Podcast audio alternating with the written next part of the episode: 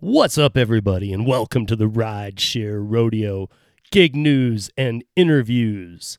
I'm your host, Steve. Let's get it on.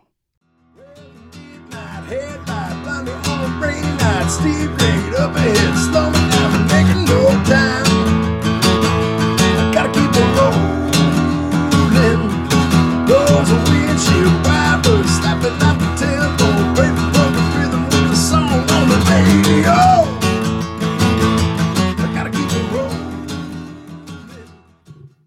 Hello, everybody. Happy Tuesday. Tuesday. Happy Tuesday. Um, this is a special edition of Rideshare Rodeo, and uh, I'm excited to have Karen here today, Karen Anderson, um, Freelancers Against AB5. And uh, we're going to talk a little bit about um, this because I've been actually, actually talking to a lot of people about Prop 22 recently. And honestly, almost nobody knows why Prop it's that's a whole separate issue, but almost nobody understands why Prop 22 even happened. Nobody that I know. Like if I try and like if I if we try and get to the root of it, nobody is like, oh, that's because of AB5. They just think that Prop 22 just popped up and here it is. This is going to happen. And well, why why would that happen? You know, so I mean, like I guess it's getting more to the root of the damage that was done by this insane law instead of what the value is to gig workers because I think I've even talked to you about this Karen but I recently had Sergio on for the 300th episode and we we were talking about how r- really rideshare drivers don't even benefit from prop 22 it's only the food delivery people. And when they did the carve out they didn't really know the pandemic was coming so they didn't know to carve out these extremely low base pay numbers for like DoorDash or Uber Eats. And they just kind of were like well you know let's um i don't know let's let's let's carve this out and then the way it worked the rideshare drivers aren't really being paid anything but the but you can take no tip orders all day long and you'll get 120% of the minimum wage in your area. So like what is a base pay of two or one dollar here in colorado? So you can't do more than two dashes an hour. Maybe some people can say oh i can get a third in. Okay let's call it three and if your base pay is at two bucks and you're going to get three and that's six dollars. Yeah. California, even on no tip orders, is saying we'll pay you 120% of minimum wage no matter where you live. Um, Instacart's another good example. You know, Instacart ha- has lowered their base pay from eight to seven to now four. Four dollars base pay for what normally takes an hour to an hour and a half minimal of your time. So in here in Colorado, you're going to be paid four dollars to do an hour and a half's worth of work. You should just shouldn't be dumb enough to take that. In California, you'll be paid 120% of minimum wage. Right. But minimum wage varies from city to city in California too. Well, that's what I'm. Yeah, that's what I'm saying. Because I think you guys vary from like 16 almost to 20. Because there's like San Francisco's like 1988 or something. No, the Prop 22 included all those quasi benefits and protections. And, you know, from what I understand, the healthcare stipend, you know, is not lived up to what, you know, they they promised. And of course, that would, you know, come back to bite them when they they tr- they tried to carve out. They tried to make a whole classification employment law around their own sector, you know, Yeah. rather than just repealing, rather than just asking the voters, let us remain independent contractors and leave it at that. Yeah. Instead, they put in all of these other pages upon pages of, of, you know, legal uh, legalese and quasi benefits and quasi protections. And some of Yeah. them, some of them make sense to me. Right. And I mean, they're and they're still. I mean, they do. But I mean, like we were talking about that too. Sergio's in L.A. and he was telling me how difficult it actually is to get those benefits. Right. Like the qualifications are much tougher than I thought. It's not like you're just on the gig app and you get some benefits. That's not how it works. And I think it's limited to covered California. You know what? I told my partner not to do the leaf blowing. That's the gardener doing the leaf blowing, guys. Didn't understand me. um, but Well- what we're I'm sorry. uh, perfect timing. He should be Uh, gone in a minute. Well, we'll we'll kind of we'll kind of just push. You know, this for a Lorena. Gonzalez passed a law that to outlaw leaf blowers. I think. it's going to go into effect at some point. I think she probably had a had a leaf blowing incident during a Zoom call, and she decided to write a bill about it. So what is I mean, what is the current state of repeal AB five anyway? Like in your mind, or like how that is there any momentum there? Is there any it's just so there's just so much confusion around AB5 to begin with, even in, here in California, even amongst you know media. They they they just can't keep their facts straight about it. A lot of people conflate AB5 with Prop 22 so they think Prop 22 actually repealed AB5 for everybody or for all gig workers. And that's yeah. how it get, gets written about and regurgitated over and over again in the media. So it's hard to get people to take things seriously because a lot of the, the, the death by a thousand cuts is happening, you know, like I hear about it in my group, but right you know, it, it's just when all the exemptions, there were a lot of exemptions that were added to the bill um, after it was passed nine months later. And so a lot of the really vocal groups, like magi- musicians and interpreters and translators and writers, even, mm-hmm. uh, and performing artists, they just sort of peeled away from the fight.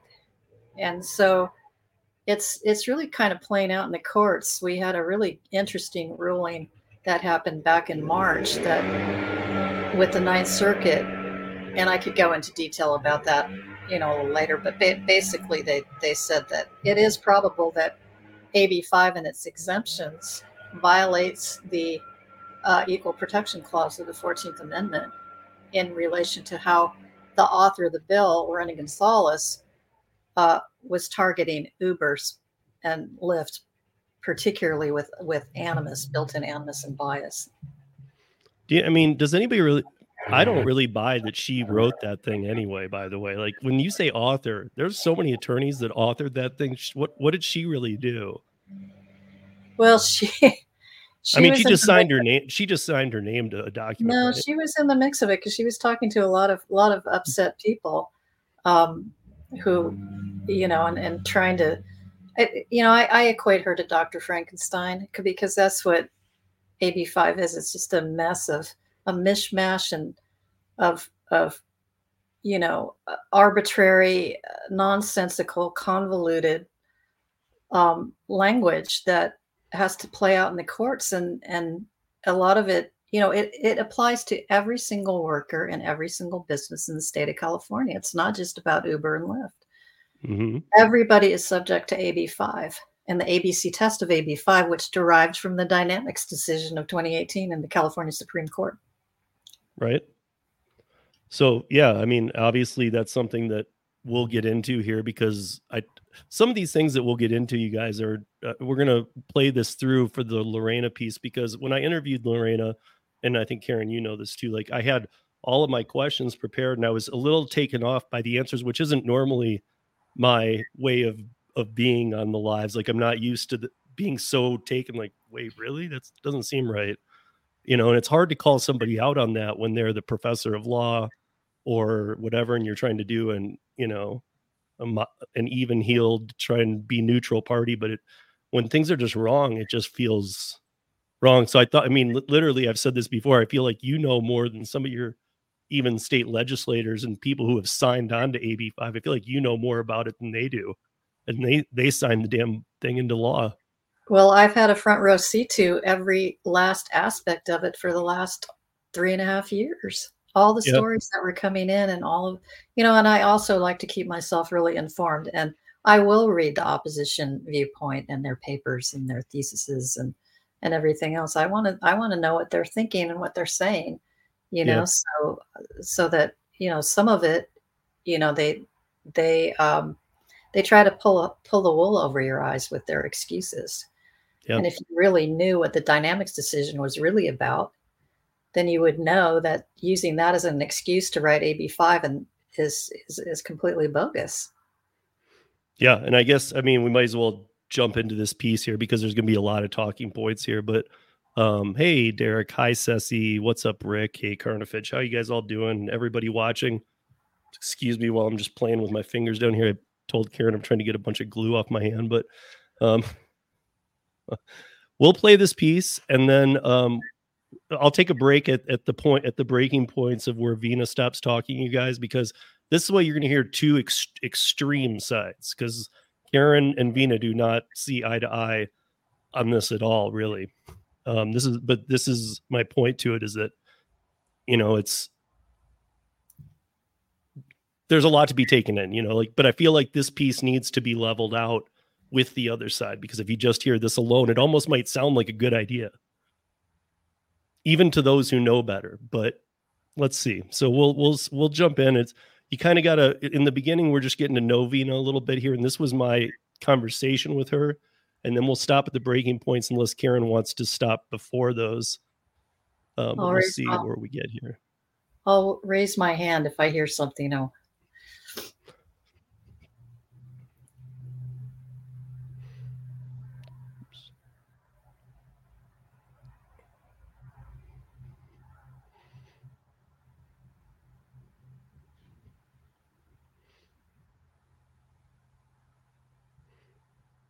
You can't hear that. Mm-mm. Hmm. Hmm, hmm, hmm.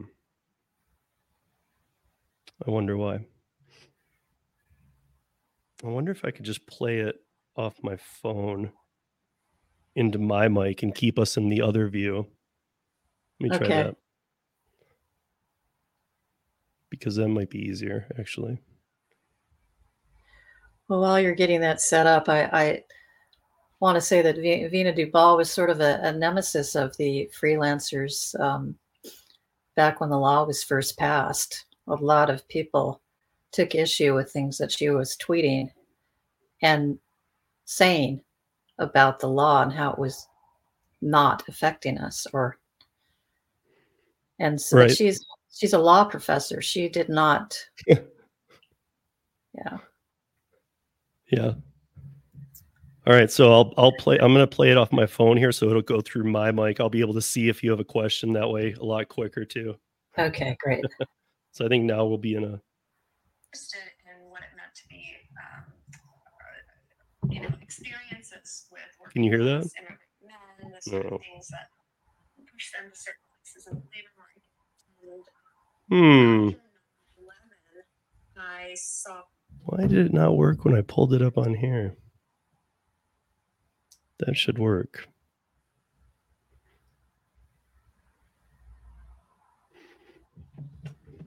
Hmm.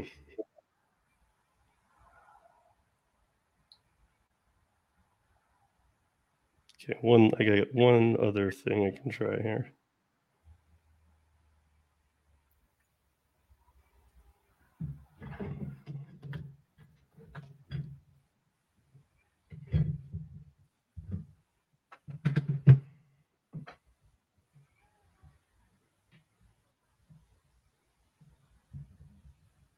Veena Dubal.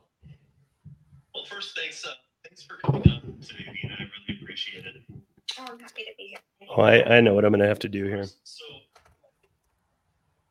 my research on your backgrounds, maybe I should let you explain.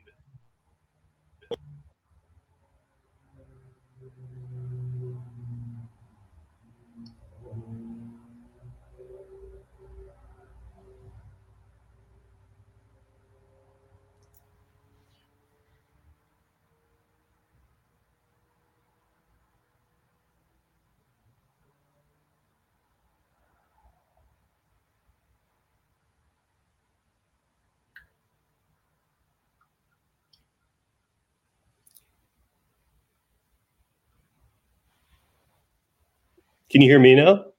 i can hear you Oh, you can hear me. I can't hear you. you can't Oh, no, no, now I can. Yeah. Okay. so Okay. particular sort of struggle. Can you hear that? um, as we were growing up. And yes i can hear that I i want to turn it up a little bit um, you know, experiences with working class immigrant men, the sort of things that um, push them to certain places in the labor market. And um, this holiday season, Oh, however you celebrate. Have a lot. after 9 11, I saw um, I there was a taxi driver in in San Francisco who was murdered um, in what many thought was a hate crime, and he was coincidentally the brother of another um, gentleman who was also murdered in the first 9/11 hate crime. Um, is a really tragic family story, and so I sort of was I wanted to I was you know a young um, college student, and I wanted to reach out to um, people who were being racialized as Muslim, um, who were working in the public um, public sphere, and sort of document what their experiences were. And so I, um, I because Sukhpal Singh Sodhi, who had died, was a taxi driver, I um, started hanging out with taxi drivers in the San Jose airport and um, was sort of asking them what their experiences had been like. And i and i heard a lot of really harrowing stories about hate violence and um, and you know hate language. But what i was most surprised about was that these was the way in which these drivers worked. Um, i didn't understand at that point that the way the taxi industry worked was that you had to pay for your shift.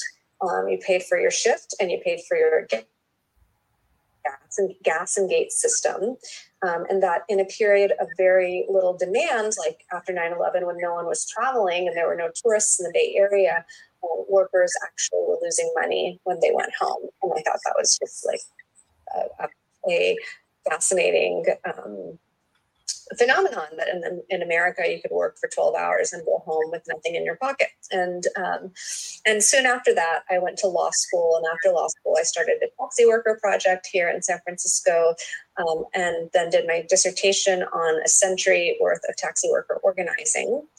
And then um, uh, you know, as I was filing my dissertation, I started hearing from taxi workers about how there were these, just like 2013, um, how there were these people in just regular unmarked cars, um, you know, cutting in front of them, cutting in front of them at the hotel lines, um, and they seem to be summoned there uh, via you know people's smartphones and how these people were operating illegally um, and I really didn't think very much of it. I, you know, there's a long history of um, of illegal limo competition in San Francisco and in most urban areas, the black cars. And I thought, well, this is like the black car um, system, but it's going to go away because I didn't at the time think it was it was it was going to catch on. I didn't think that people would get into other people's cars um, and that were largely unregulated. And I, I, sort of thought that the city would, would put an end to it. Um, and of course, they didn't.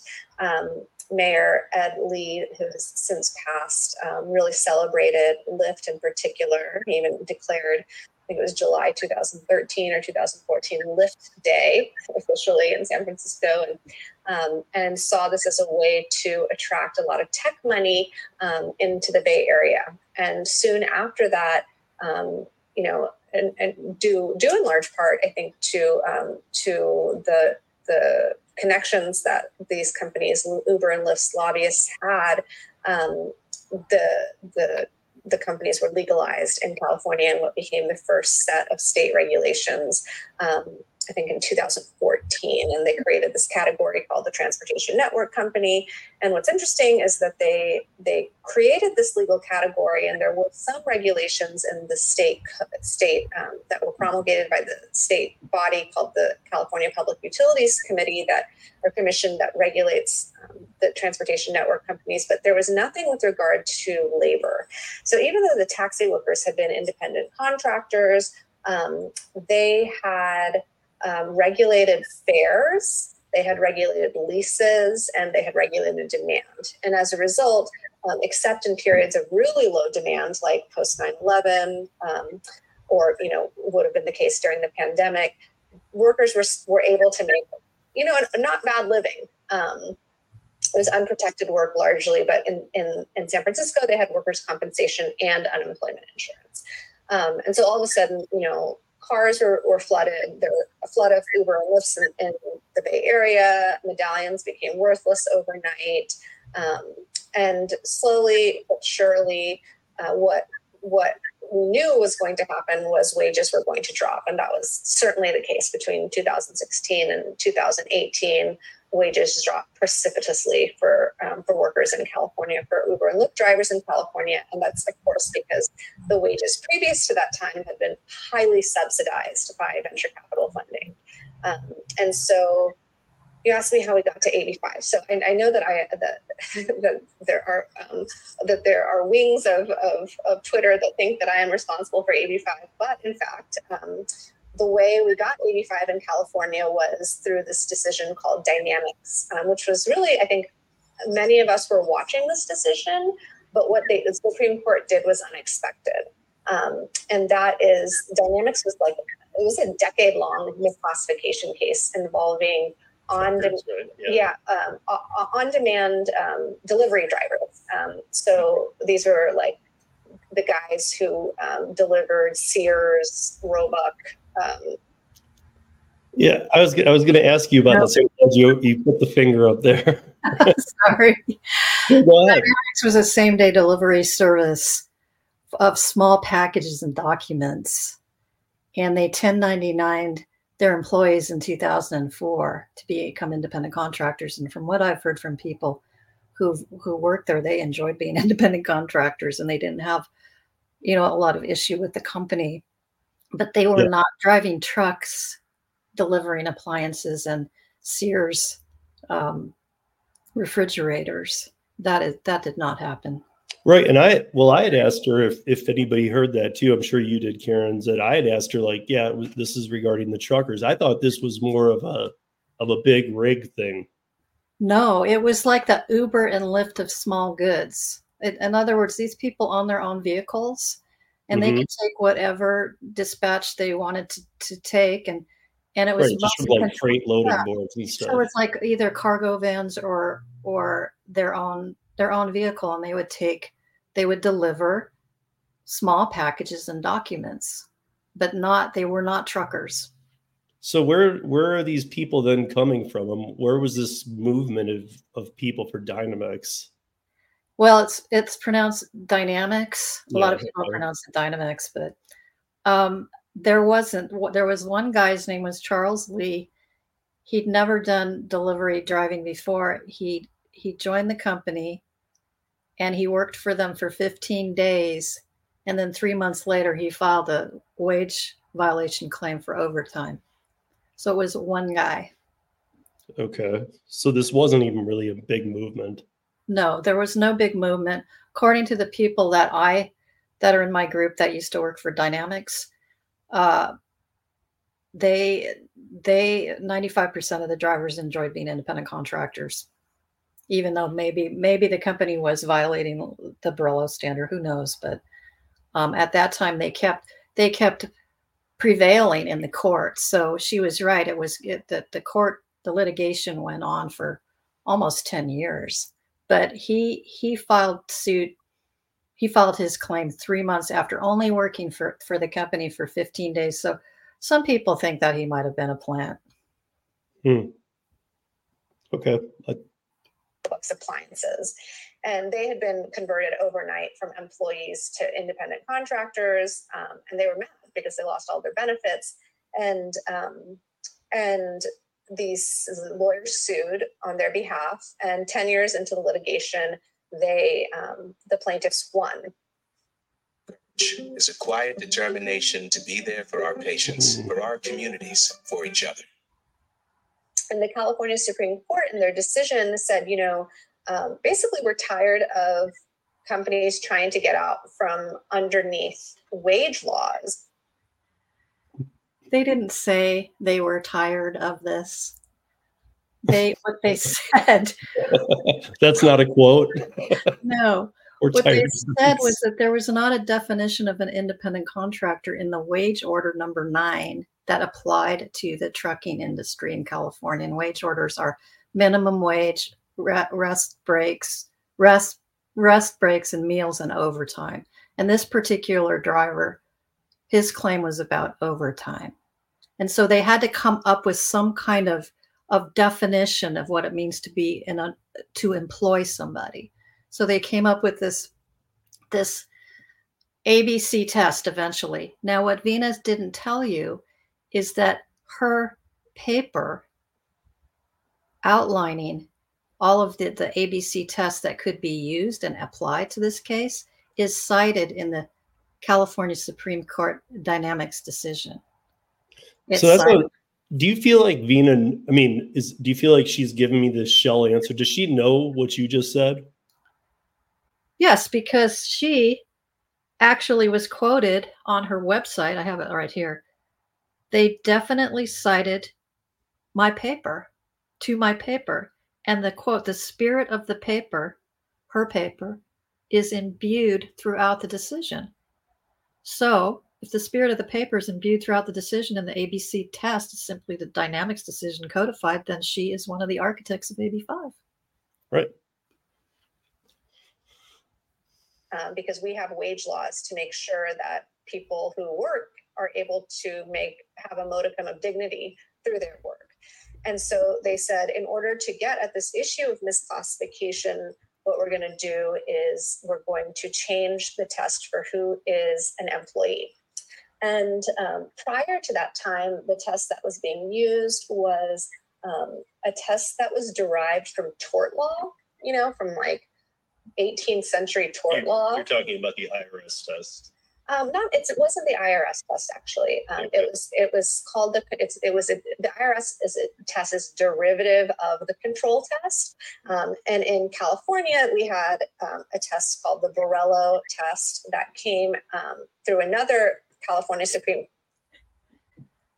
She said we had a test called Borello.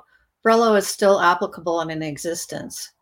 If you if you don't pass the ABC test of AB5, you're still subject to the Borello test. So it's alive and well. It's gone. It's not gone anywhere. But if you pass the ABC test, why would you need the Borello test? You because because you could still the hiring entity could still be charged for misclassifying you based on control and direction, which is in the Borello test. So a lot of people they might they might have an exemption via AB5, but that doesn't mean I mean they might have an exemption from the ABC test of AB5, but that doesn't mean that they can automatically be an independent contractor because they still have to pass the multi-factor totality of circumstances Borello test, which is a very fu- much more flexible test, and it's been in existence since 1989. But it's still not that easy to pass. Right. Okay. decision in the early 90s, late 80s, um, that had to do with cucumber farmers um, who were essentially, you know, operating under the same um, same business model. They, the farmer um, asked them to pick cucumbers. Um, they had to bring their own their own capital, you know, their own digging equipment, um, cetera, to the fields, um, and then they got a percentage of whatever the um, whatever the farmer was able to sell. They got a percentage of it after after the, the sale was made, um, and the and the court in that case said, you know, these these cucumber uh, pickers are are employees of the farmer of the grower. They are not independent contractors, and they they created this Borello test. And an element of all of the elements of the ABC test are actually embodied in the Borello test. Um, but what prompted the court to do this, I think, was um, a whole other set of cases um, that involved FedEx ground transportation. Uh, I'm sorry, FedEx home delivery. So, um, in a in another series of misclassification cases involving FedEx, um, FedEx lost after a what would amounted to about a billion dollars worth of misclassification litigation. Um, the Ninth Circuit said using the Borello test that these workers were employees. And instead of treating the workers like employees, they used the court's decision to redraw their business model. Cross with dental savings for such that it looked like I- to reach out Oops. Oops. In California was through right I lost the place. Sorry, guys. I had this all queued up on the other way, and I, I guess Karen couldn't hear the audio. So let me bring. I hope that's about where we were. Roebuck, um, Roebuck employees, they used the court's decision to redraw their business model such that it looked like they had independent contractors. And so um, I think to get at the fact that that that the control test was so easy to get out from under. The Borello test was easy to for particularly deep pocketed employers to um, to manipulate. The um, the California Supreme Court in Dynamex in 2018 said, you know, for wage purposes, we're going to use the ABC test. Um, this is a test that has been used in over half of the states for unemployment insurance um, laws to determine who gets unemployment insurance and workers' compensation. And now we're going to use it for wage purposes in California. I Um, had something to say about that. it it became very clear to Um, she's right that there's ABC tests in other states, but they're not. The ABC test in California is the strictest classification test in the nation because um, in other states, like she mentioned, it. And I think there's only in the Dynamex decision they said they cite that there's 14 states that use it. I don't know. It might be closer to 18 or 20, but um, it's generally used for narrow applications. And the B prong, which is so problematic in the California's ABC test, oftentimes is multi-pronged. I mean, it, it's it's it has two parts to it, so it may it's it's it makes it much more easy, not easy, but it's not as as impossible to pass as the as California's ABC test. California's B prong says that the work that's being done has to be outside the usual course of business of the hiring entity. So that would mean a writer like me cannot be an independent contractor for a for a publishing company or a newspaper because we're in the same line of business. So it's really almost next to impossible to pass.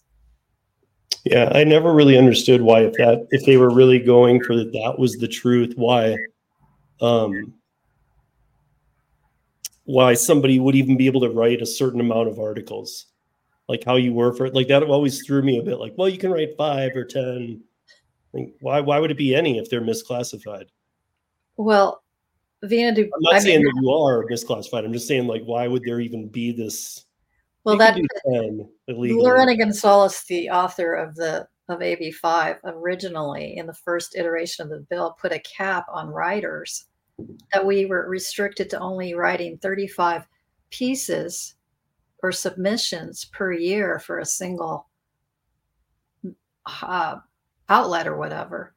And so she was thinking in terms of, and she was her thinking was ana- anachronistic. She's thinking in terms of people in cubicles writing, you know, thousand word articles for for newspapers, and she wasn't taking into account the the the, the new way that that writers work. I mean, you could burn through 35 submissions with just a couple of blog posts, you know, in a week or even a day. right. You know, so it was clearly unconstitutional, and she did lift that cap. Right. I feel like that was just to me though, that always was like a negative on their own story. Even though it was like, well, you get to do this freely. I felt like by you saying that number, it's Well, she almost gave them an saying you can exemption. illegally do 35 a year. she gave writers and, and cartoonists and everybody an exemption, but it came with all these different caveats, and that was one of them. So it, just because they had an exemption, it was partial. And one of the caveats originally was that you could only do 35. So that affected people like co- weekly columnists. So you had we had people coming into our group that was like a a, a cartoonist for the LA Times, a column, a movie reviewer for Forbes, and even Willie Brown, who who was the mayor of San Francisco, had a weekly column in the San Francisco Chronicle. And when he reached his 35, which is, you know, half a year because there's 52 weeks in a year, he Mhm. started screaming off the rooftops, What the hell is going on? This is ridiculous. These unions are bastards. I never would have let this this pass because he was in the he was the uh he was a speaker of the assembly at one time. So he he uh a lot of people just lost their their clients overnight as writers and journalists and then the, the la times guy was great because he started lampooning um, lorena gonzalez with his cartoons and we had a whole bunch of cartoons come through that he that he did lampooning her and her and her putrid law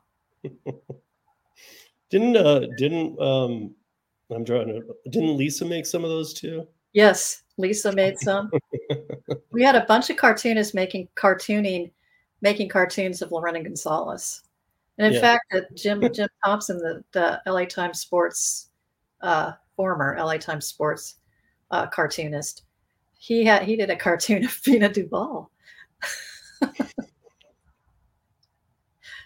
tech companies that this meant that they were going to have to provide um, minimum wage and overtime protections to drivers.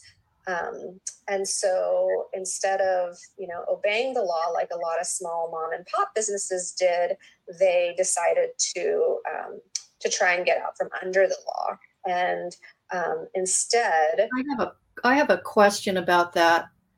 She she calls the Dynamex decision a law, but Mhm.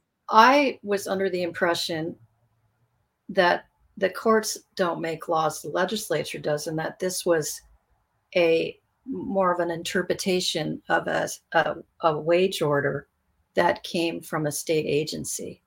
So when she says uh, she's talking about the Dynamex decision, it didn't Mhm. it was very narrow. It didn't apply to every you know everybody under the sun because it was just about overtime and wage orders. Okay. um, Assemblywoman Lorena Gonzalez uh, said, you know, instead of instead of letting you get your way, we're going to celebrate this law and we're going to put it into the California Labor Code. So we're going to take it from being judge-made law um, that the that the court wrote, and we're going to um, pass it as the leg- as part of the legislature um, and as a as a legislature and and put it directly into um, into the the, the, the labor code and she extended it so the california supreme court had just had it um, for wage purposes and she extended it to apply to By the way, that's the second time she said they had just had it. I just needed to point that out. You know, clutching their pearls, the judges, and just going, "Oh my God, we just can't take it anymore."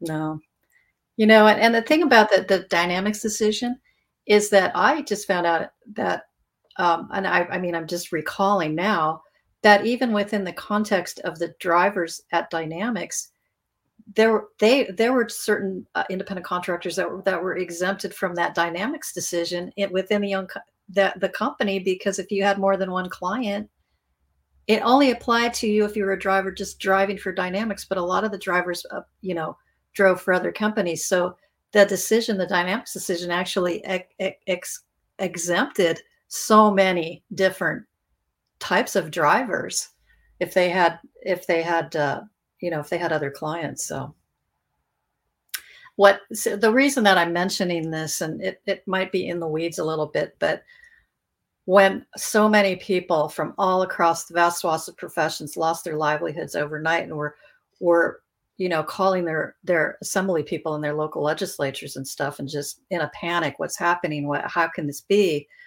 What have you done? You've ru- ruined my career.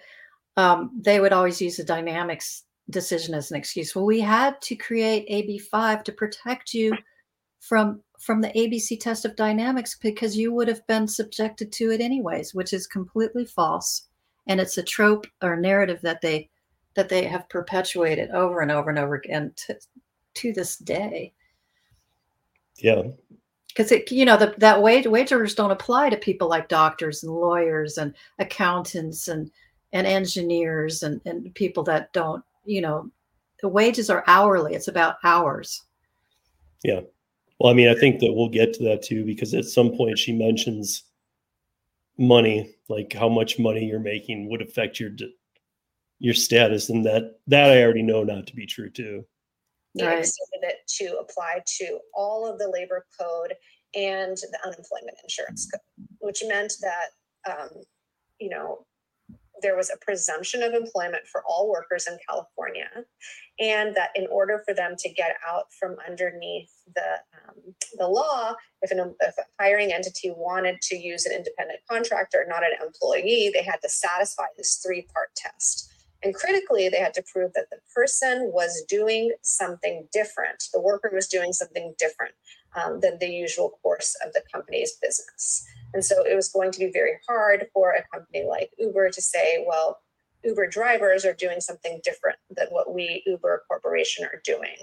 Um, and in fact, when the law was nominally enforced by the um, by the appellate court in October of 2020, that is precisely what the court said. The court said you are a transportation company and your workers are doing transportation work. Um, and unfortunately, we never got to see what that, you know, what that might have looked like, um, looked like in California, um, because we.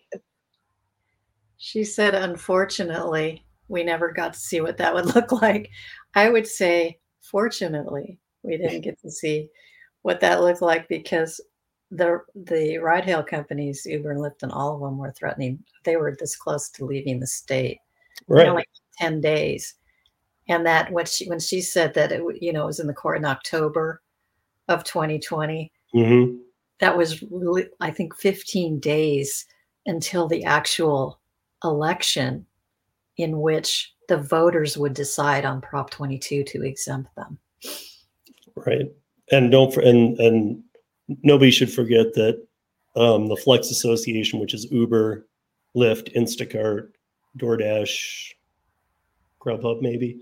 Um, they put what was it like two hundred and eight million dollars? It's like one of one of the most funded propositions. Yeah, it takes that much to fight City Hall, that's for sure.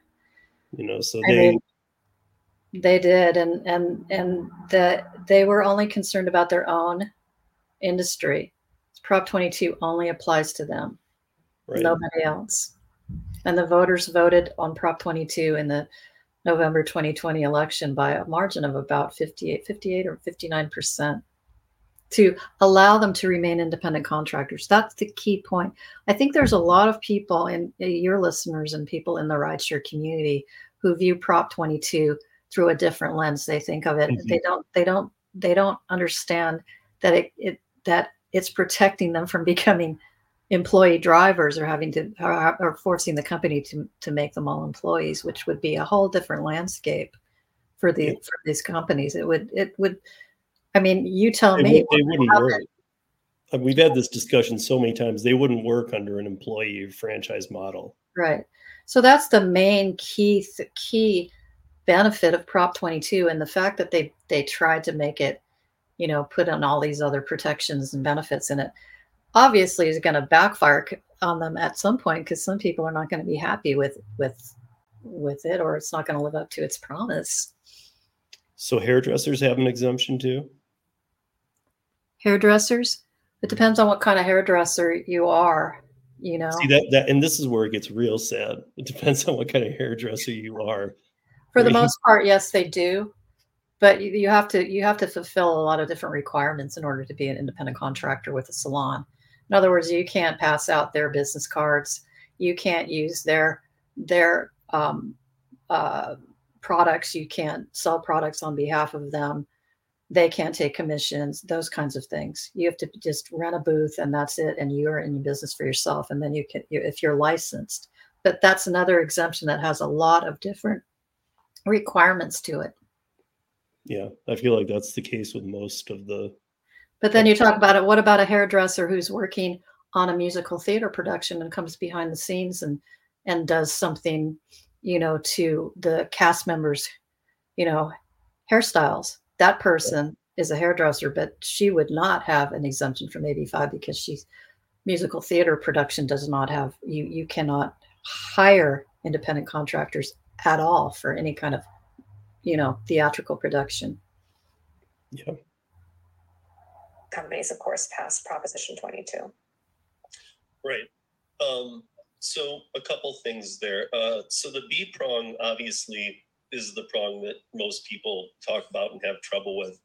And I know that a lot of people, even the non-app based, non-on-demand gig, uh, gig economy, the more traditional gig economy, um, caught a lot of people in that net as well.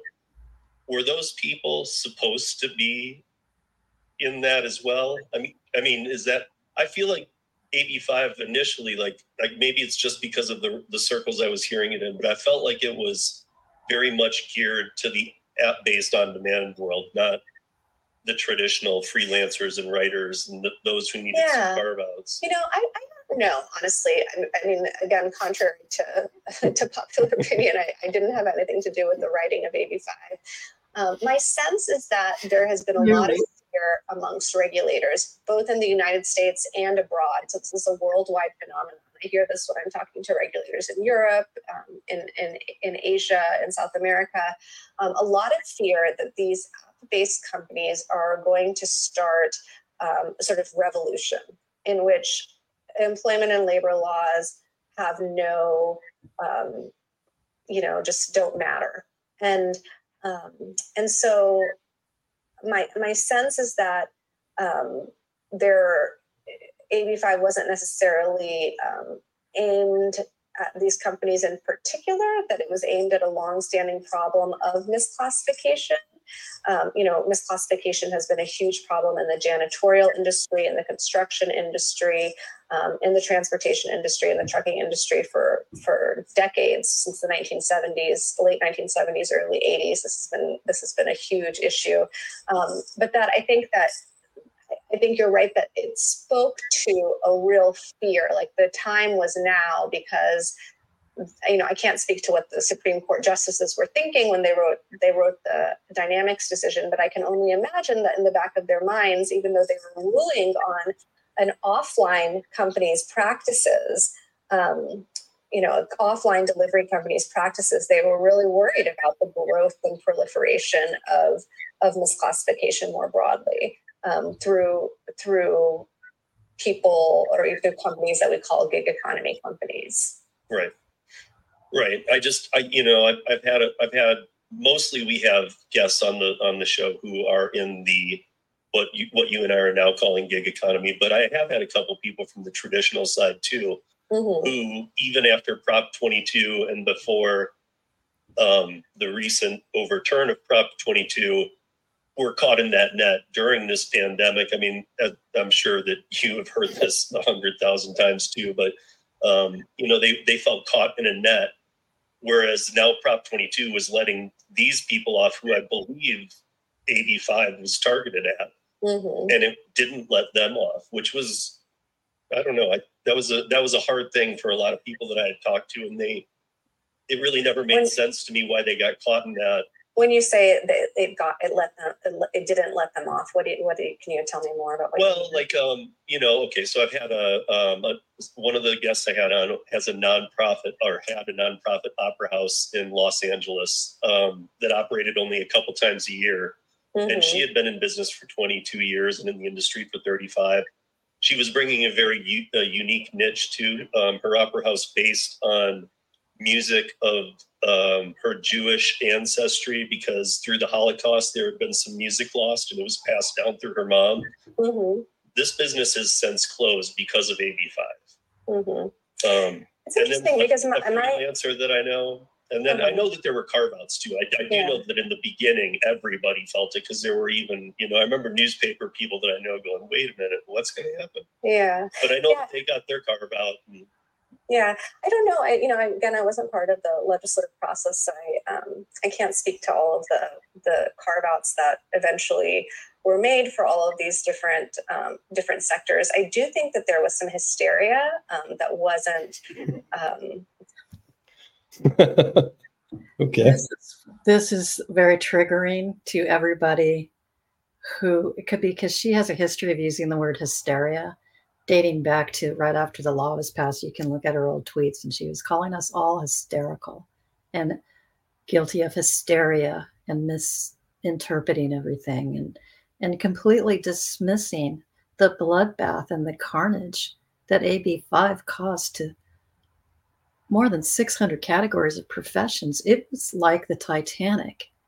Everybody was thrown overboard, and people beginning in January of 2020 lost their careers and livelihoods overnight. And and so when you're you're talking about life-threatening situations, even for some people, people who had careers forever, you know, losing their business and their livelihoods, that's not hysteria. Yeah. That's you know, that's reasonable backlash against the author of the bill and anybody who touts it and supports it. Yeah, I'm. I'm a little. I, I was a little thrown too. If you you could already probably tell that she's the I don't knows weren't really flowing with me. Like I feel like she did know. like every time I was saying something, she's like, I don't know. I feel like in my head, I'm like, yes, you do. I'm curious about why she doesn't want to know. wouldn't she want to know every aspect of how the law is impacting people in order mean, to? I mean, why, so why does she want to have tunnel vision about it? But she fully supports it. She's on board. I just feel like she knows it better than she says. I don't know. I, I don't know. I mean, how can you be on? How can you be a professor of law somewhere if and not have all the details and be fully on board with something? Because I think she's wedded to her viewpoint, her singular viewpoint about rideshare to the exclusion of everybody else that's affected and impacted by this law. And and she doesn't have the intellectual curiosity or the desire or whatever um, to learn the totality of the collateral damage that that it's caused all the dolphins in the tuna net quote unquote that are caught up in it. She Mhm. doesn't want to hear about it. She just tells us to pipe down and and brushes us off our shoulder and tells us we're hysterical. We don't know what we're talking about even though we're we're living and breathing the disaster as it's happening Uh, maybe I'll kick this into a 1.25 gear. See if it's too fast. I don't think, I don't think it will be. that was uh, the result of two things. Um, one, the result of the PR companies pushing the com- the, the, the, the gig companies, PR companies, um, pushing hysteria so as to create a mass of people who would you know be very angry about AB5 and pro Prop 22 as a result. Um, and two, I think there was a lot of bad advice that I saw from lawyers who didn't quite understand um, that that there were even before the specific part. gig companies pr comp- pr Yeah. agencies were, were pushing us to become hysterical. There, first of all, the gig companies are only concerned about themselves. They never talked about AB5 in the in the in the broader sense of it as to how it affects other professions. There were no PR things coming out influencing, you know, the interpreter who who was a cancer survivor who lost everything. There were no P, the PR influence over the the the forensic nurse who could no longer do evidentiary exams on on rape victims in hospitals. I mean, it there uh, it's it's just completely bogus. It's completely bogus. And then her next thing that she says is that they're getting bad advice from their attorneys. How would she know? She says she doesn't understand the law. She doesn't know the law. Clearly, she doesn't. Is she saying that that that employment law attorneys are are are are giving people bad advice about how to follow a law that actually presumes that everybody's an employee and you have to prove that the person that you hire is is an independent contractor and if you don't you're going to face astronomical fines and penalties by the employment development department and the department of labor standards enforcement division of labor standards enforcement and all of these onerous onerous fines and penalties for misclassifica- misclassifying a single independent contractor no Yeah, I mean, I feel like the attorneys would have been the first ones to come up to speed with. I mean, I, I still, I still, there's a part of me that thinks that she knows which she knows more than she's saying here. okay I, I'm just, again, I, we were when we recorded this, we were doing this on video, so I was watching her, and you know, there's just reading somebody, and it just seemed like a little elusive for an attorney. I don't know. it's real it's it's absurd what she just said thoughts that different different um, different groups got, different professions got that there that there were ways um, to structure your business such that you like the the opera um, the opera. Uh, business for example such that you would um, not have to worry about this like you could structure it as a cooperative or you could um, there are like particular uh, business ways to structure a business that you could be exempt and um, and I, what I, the reason that i sort of learned of no she's Yeah. incorrect about that it's very spelled out clear it's spelled out very clearly in the law. Musical theater production which opera falls under. You cannot ha- structure your business your your theater in any which way into a cooperative or whatever she's talking about in Mhm. order to, to find a workaround or a loophole from the law and and be able to hire hire independent contractors. Whether it, it if you're a musical theater production whether it's it's a a worker who works for you for 30 seconds, an hour, a day, a week, Mhm. seasonally, they all have to be employees on payroll. And and so that is why there were so many people coming into my group from the, the theatrical community, including opera companies. Like, the, in fact, the Gail, the person that you were referencing, is was a member of our group. And I've gotten to know Gail really well too. I mean, I'm just I was blo- that was probably the initial thing that grabbed my attention was how did this nonprofit that's been a legitimate nonprofit, which is not an easy status to attain either, but how did this legitimate nonprofit get thrown into this thing? I think that's what led my investigation down this. every every contracting relationship has to be evaluated in detail first by an employment law attorney for its specifics to see if it you know if it satisfies all of these requirements either either of the abc test or the exemption you know a lot of the exemptions come with 11 hoops you have to jump through you know and so this idea this notion that you can restructure your business and call it this or call it that you know in order to be able to hire independent contractors is absolutely false. And if Lorena Gonzalez was sitting here, she would agree with me 100%. or maybe, maybe she would be duplicitous about it. actually um, talking to some moonlighting physicians who were who got letters saying we, we want you essentially to create your own LLCs, we want you to create your own corporate entities um, before you can moonlight for us, um, so that no one, so that you can't ever say that you're um, you are an you're you're our employee. And while that made you know that is that was one way to get out from underneath it is just to have everyone be their own LLC, um, and then they're their own business Yeah, I figured that was going to be an issue. She's incorrect about that. We, our group, we found that out the hard way because they were saying, oh, you can, you can be an LLC and be exempt from the law. No, you can't. Yeah, I mean that would have been the sim- that would have been such a simple way out of this thing that there's no way that that's If the that were true, then every Uber and Lyft driver wanted to continue to remain independent contractors would just just pay for an LLC. Yeah. Yeah. I mean, an LLC does nothing to um, exempt anybody from from solely from AB five, nor does it protect the hiring entity who hired that independent contractor who has an LLC of potential misclassification violations. Know, we have members in our group, small business people that have been audited and fined for misclassifying LLC web designers who had their own business, had other clients, they had written contracts, they only came into the, the office maybe once a month, if that, and they were still were, were subject to massive amount of fines and they had to convert them all to employees. right. An LLC does nothing for you unless you meet 13 other requirements of the business to business exemption. Well, I was going to say it doesn't matter anyway because you'd still have to meet the ABC test. Uh, well, it depends on if you, it, the, the business to business exemption would allow you to bypass the ABC test. But the business to business exemption comes with all of these little poison pills about, oh, they can't be control and direction anyways, or you can't, you know, subcontract. And a lot of times it just doesn't work out for people at all, you know. So, um, but having a, you can be a sole proprietor and take advantage of the business to business exemption, maybe.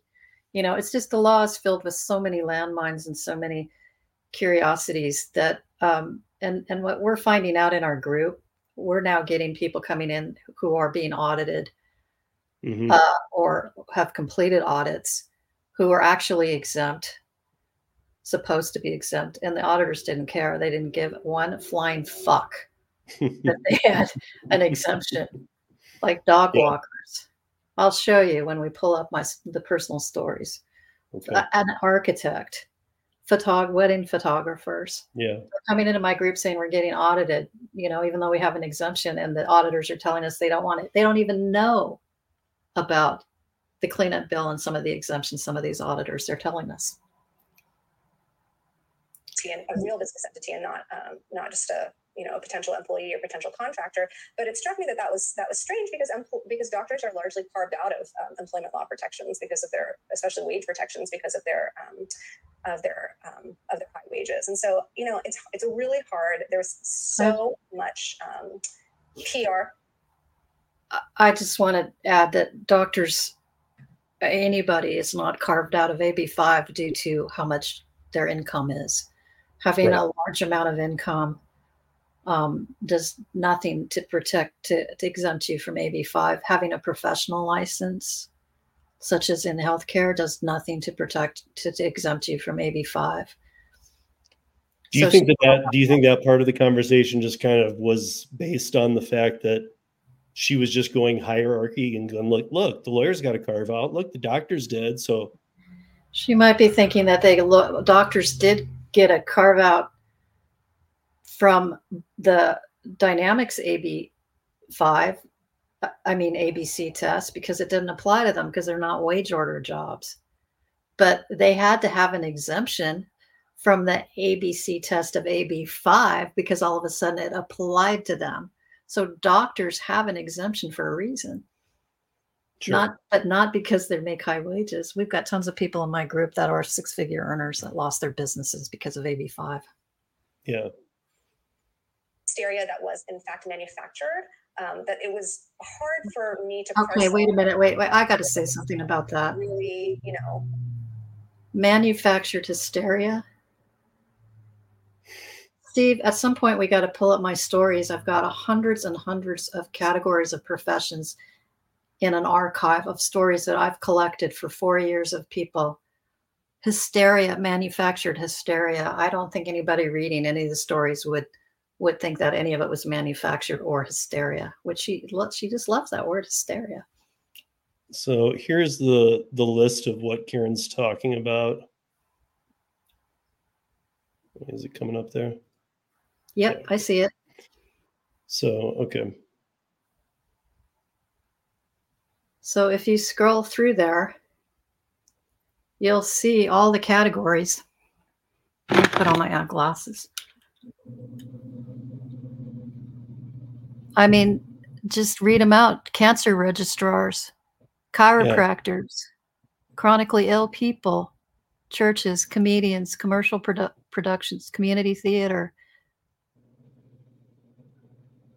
You know, just Yeah. just I mean, and, it's and it's these- if you ridiculous. on- if you click on these little cells here, it brings up like, you know, dozens of stories. Court reporters, court reporters still don't have an exemption from AB5. I mean, there's there's so many stories within these archives that will just blow your mind. You know, and I'll, I'll I'll share it with you guys too, so that you guys have it. here, pull up um, pull up the pharmacist story. If you can scroll down to the pharmacist. hmm her story was outrageous. She actually lives up the street from me. She's a licensed pharmacist who um, has a doctorate degree and did was an independent had a career as an independent contractor doing inspections of pharmacies and best practices and stuff all all up and down the state. If you read that out loud, here I'll read it. I'm a registered pharmacist, eight years of college, doctorate degree, lost my contract to inspect pharmacies in California and around the country to ensure their compliance with standards of appropriate sterile and non sterile compounding, security, cleanliness, personal training, proper policies and standards, and much more, all to ensure public safely, safety for dispensing and consumption of prescription medications. Now, the company for which I was contracted uses pharmacists from outside California to come here to perform the work I did. I invoiced and was paid monthly within the exceeding customarily hourly wages of pharmacists, fifty to hundred dollars an hour. I was specifically told by one of Lorena Gonzalez's staffers that they only intended AB five for low wage workers, and that professionals with 38 year professional career. Wait a minute, professionals with a high barrier of entry to the profession should be excluded from AB five. See, they lied to her. They lied to all of us. Yet pharmacists are not excluded. Now, after 38 year professional career, I lost my ability to make a living and am now earning nothing. Hmm. Explain that, Veena. Well, that's Yeah. just one of hundreds of really, you know, outrageous stories and that came into my group. what was what when in instances in which people were getting bad legal advice, instances in which people were actually being adversely affected, and um, and interest in, in instances in which it was sort of just like made up. Um, I think that um, I think that of course you know as we can't even get like 10 so- seconds. so, it's so insulting. I mean, it's appalling that that she and Lorena Gonzalez, the author of the bill, are so dismissive of real life stories of loss and devastation and destruction and disruption and everything else that we just making everything up. Yeah. And and it's not just me and my group. Every single legislator was getting, you know, calls when the law first went into effect or was first signed. And when I called my assembly person, she said she was getting 100, 100 calls a day from people in a complete panic. She told me she was a grant researcher on the side. The, the woman that mm-hmm. answered the phone, the staff, that chief, her, her the chief of staff. Grant writers are exempt, but grant researchers are not. So she lost her career.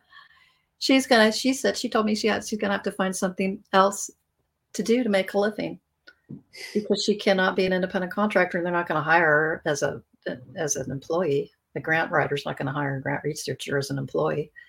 No, no. In almost every case, they're not going to hire anybody as an employee. And to just to let your listeners know how how much insanity ensued at the beginning of AB5, um, every single band, a bar band, you know, your Mhm. local band that plays in a bar or restaurant or brewery or whatever, had to make their band members employees, and they Right. couldn't do it.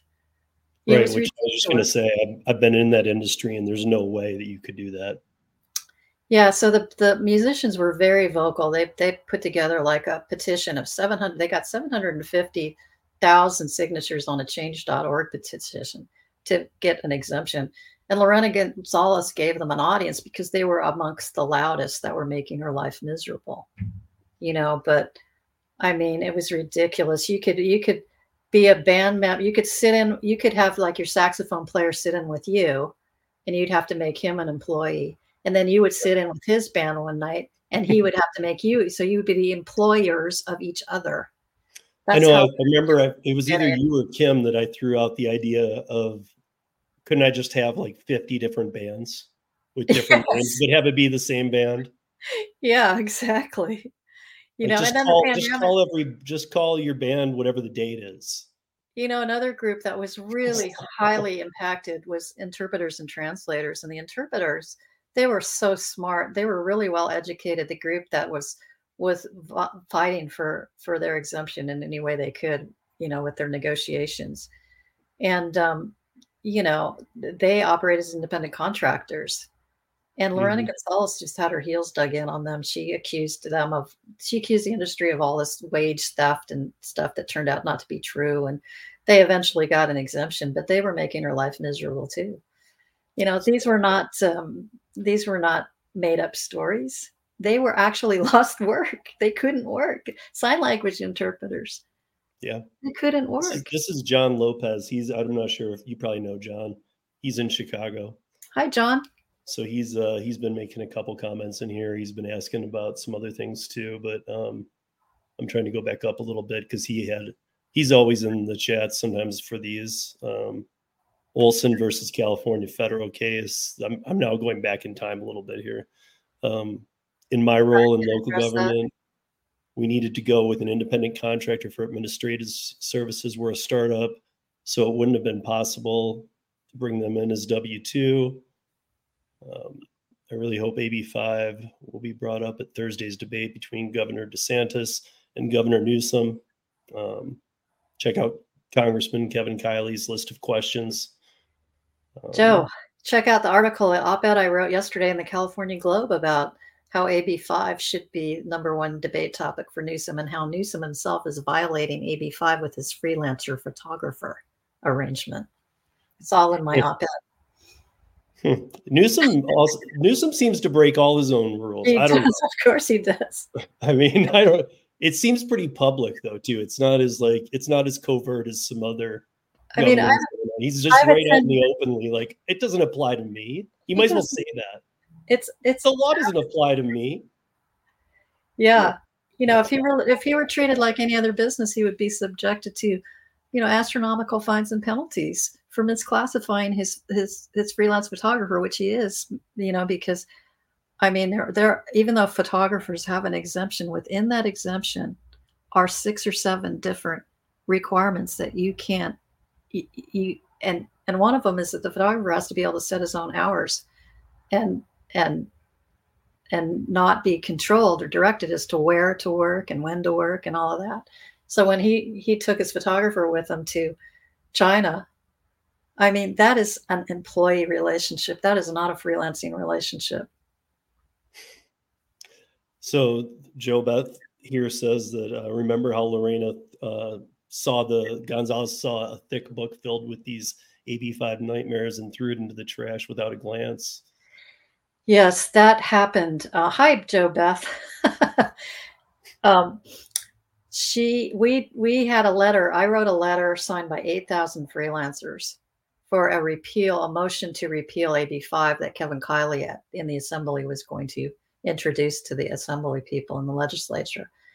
And it was this big, thick packet of signatures. And he, when he handed it, he told me when he handed it to her, she cursed at him and tossed it across the desk and onto the floor. She didn't want to hear it, didn't want to see it. Um, so Joe Beth also said here can only be a backup singer one night a week at a venue. That's Is correct. this- Is that still a thing? Yes, the exemption. Musicians think they got an exemption, and all the headlines said, "Oh, musicians are all exempt," but they're not. They're- It comes with with uh, restrictions, and one of the restrictions is that you can only perform at the venue no more than once a week. Yeah. So a lot of people, you know, you, I mean, a lot of bands will play a Friday and a Saturday night consecutively, or Oh, they'll yeah. play Friday and then they'll come back on Sunday afternoon. That's not Mhm. allowed because it's more than once a week. Yep. So tell me, how is that freedom for musicians when the government is, is has that much control over Right, and, and, and honestly, why should they? and And why should they have to be an employee of the restaurant or the location? It's absolutely outrageous. You- And you tell musicians, "Oh, we're all exempt." No, you're not there's so many musicians that aren't ex- there's some a segment of musicians that are not exempt at all one of them being community theater. Yeah. The, fact that there were eventually uh, a legislation there was legislation so clean up legislation if you will around um, around the law suggests to me that you know there were um, there were there was more that needed to be done but that's actually quite common when you have um, a any big statute there's going to be cleanup legislation um, are you so, referring to 82257 yeah, I, I, I believe that is the uh, that was the that was the bill that sort of tried to assist.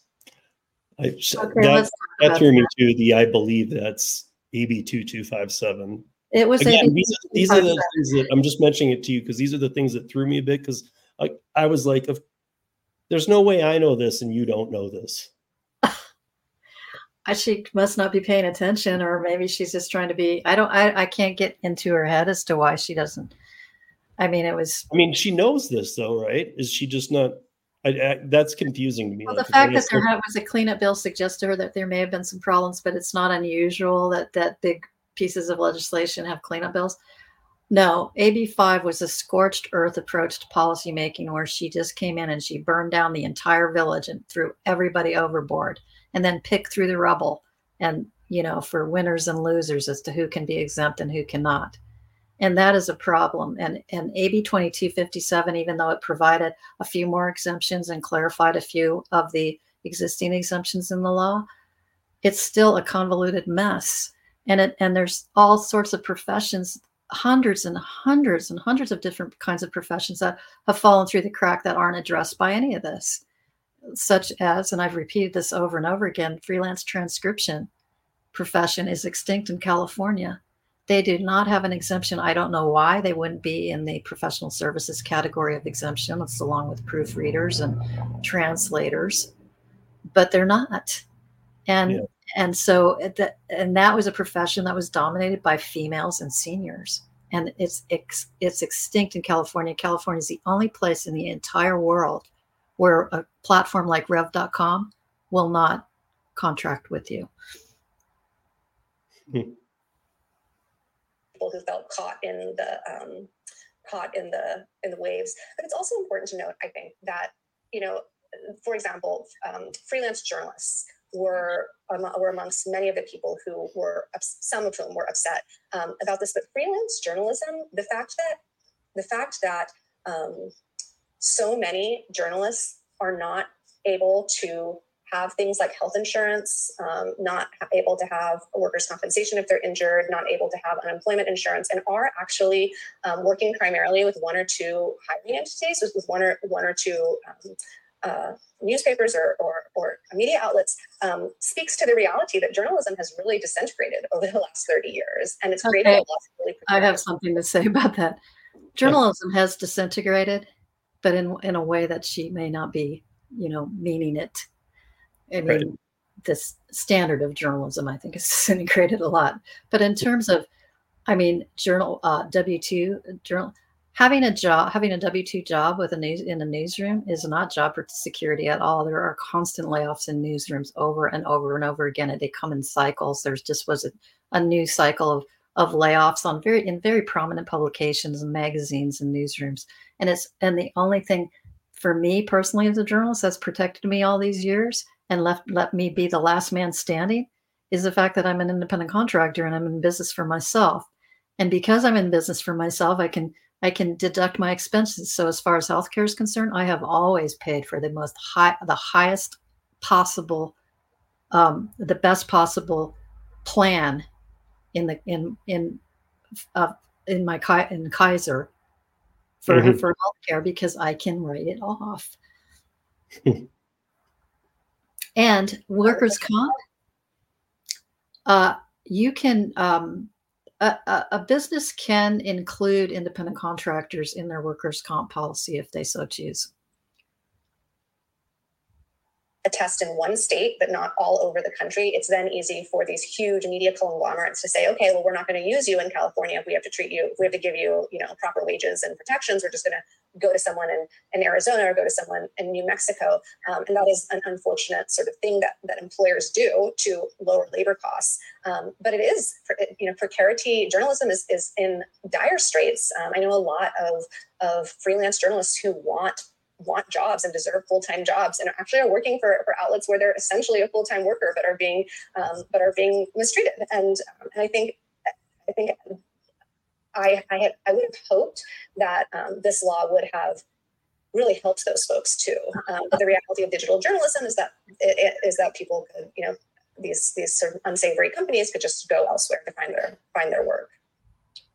All right, Joe Beth can chime in here because she's the plaintiff with the uh, American Society of Journalists and Authors lawsuit against AB5 in the state of California for discriminating against a journalist. And, um, you know, journalists, uh, if you're working full time for somebody, you don't need AB uh, as an independent contractor. Yeah, it, it, you probably would be a misclassified person you know, under the terms of Borello, the Borello standard. But who are all of these? All of these. She, she says she knows so many journalists. I don't know a single journalist, freelance journalist, who thinks AB5 is a good idea.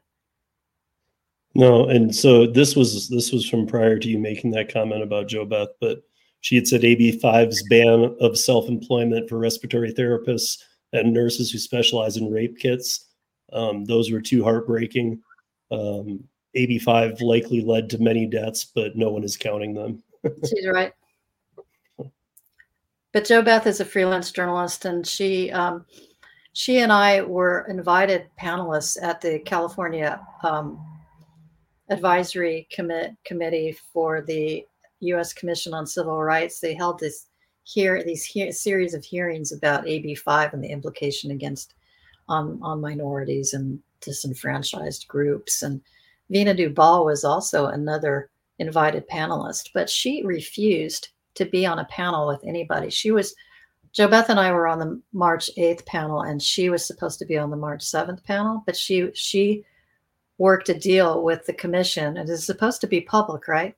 That she would have her own special panel just for herself so that she could speak for a full hour. And they didn't even notify us that she was that sh- that she was going to that this was going to take place and and she was we we found out about it an hour before it was supposed to happen and um, we tuned in and she was she was perpetrating the same narratives and tropes about hysteria and you know all of these people in fact joe beth can attest to this she said uh, that all of us who are fighting the law, you have the freelancer movement, like myself, and we're just privileged white people who uh, already are are supported by our husbands or our spouses, and that freelancing is just a hobby for us. And we, the only reason that you know we have time to even do any advocacy work is because um, you know we're we have income from our spouses. She actually said that. Yeah. Um, if I remember right, her again, I, I don't remember the exact um, details of this, but I remember isn't her husband um, or is that Lorena's? One of their husbands is with Amazon, right? The, uh, from what I understand, her Or Lorena's was uh, he's with Uber, but but even No. Veena's was with. Am I getting this backwards? Well, I think uh, Veena's husband is with Amazon, is the lawyer with Amazon, and Veena herself makes, according to Transparent California, she she makes somewhere in the vicinity of one hundred and fifty six thousand dollars a year, you know, and yet she is, her focus is on uh, critical race theory. So if you look her up, she's a professor of critical race theory, and and she's doesn't hasn't talked about that yet in this interview with you, but she wrote a paper called The New Racial Wage Code.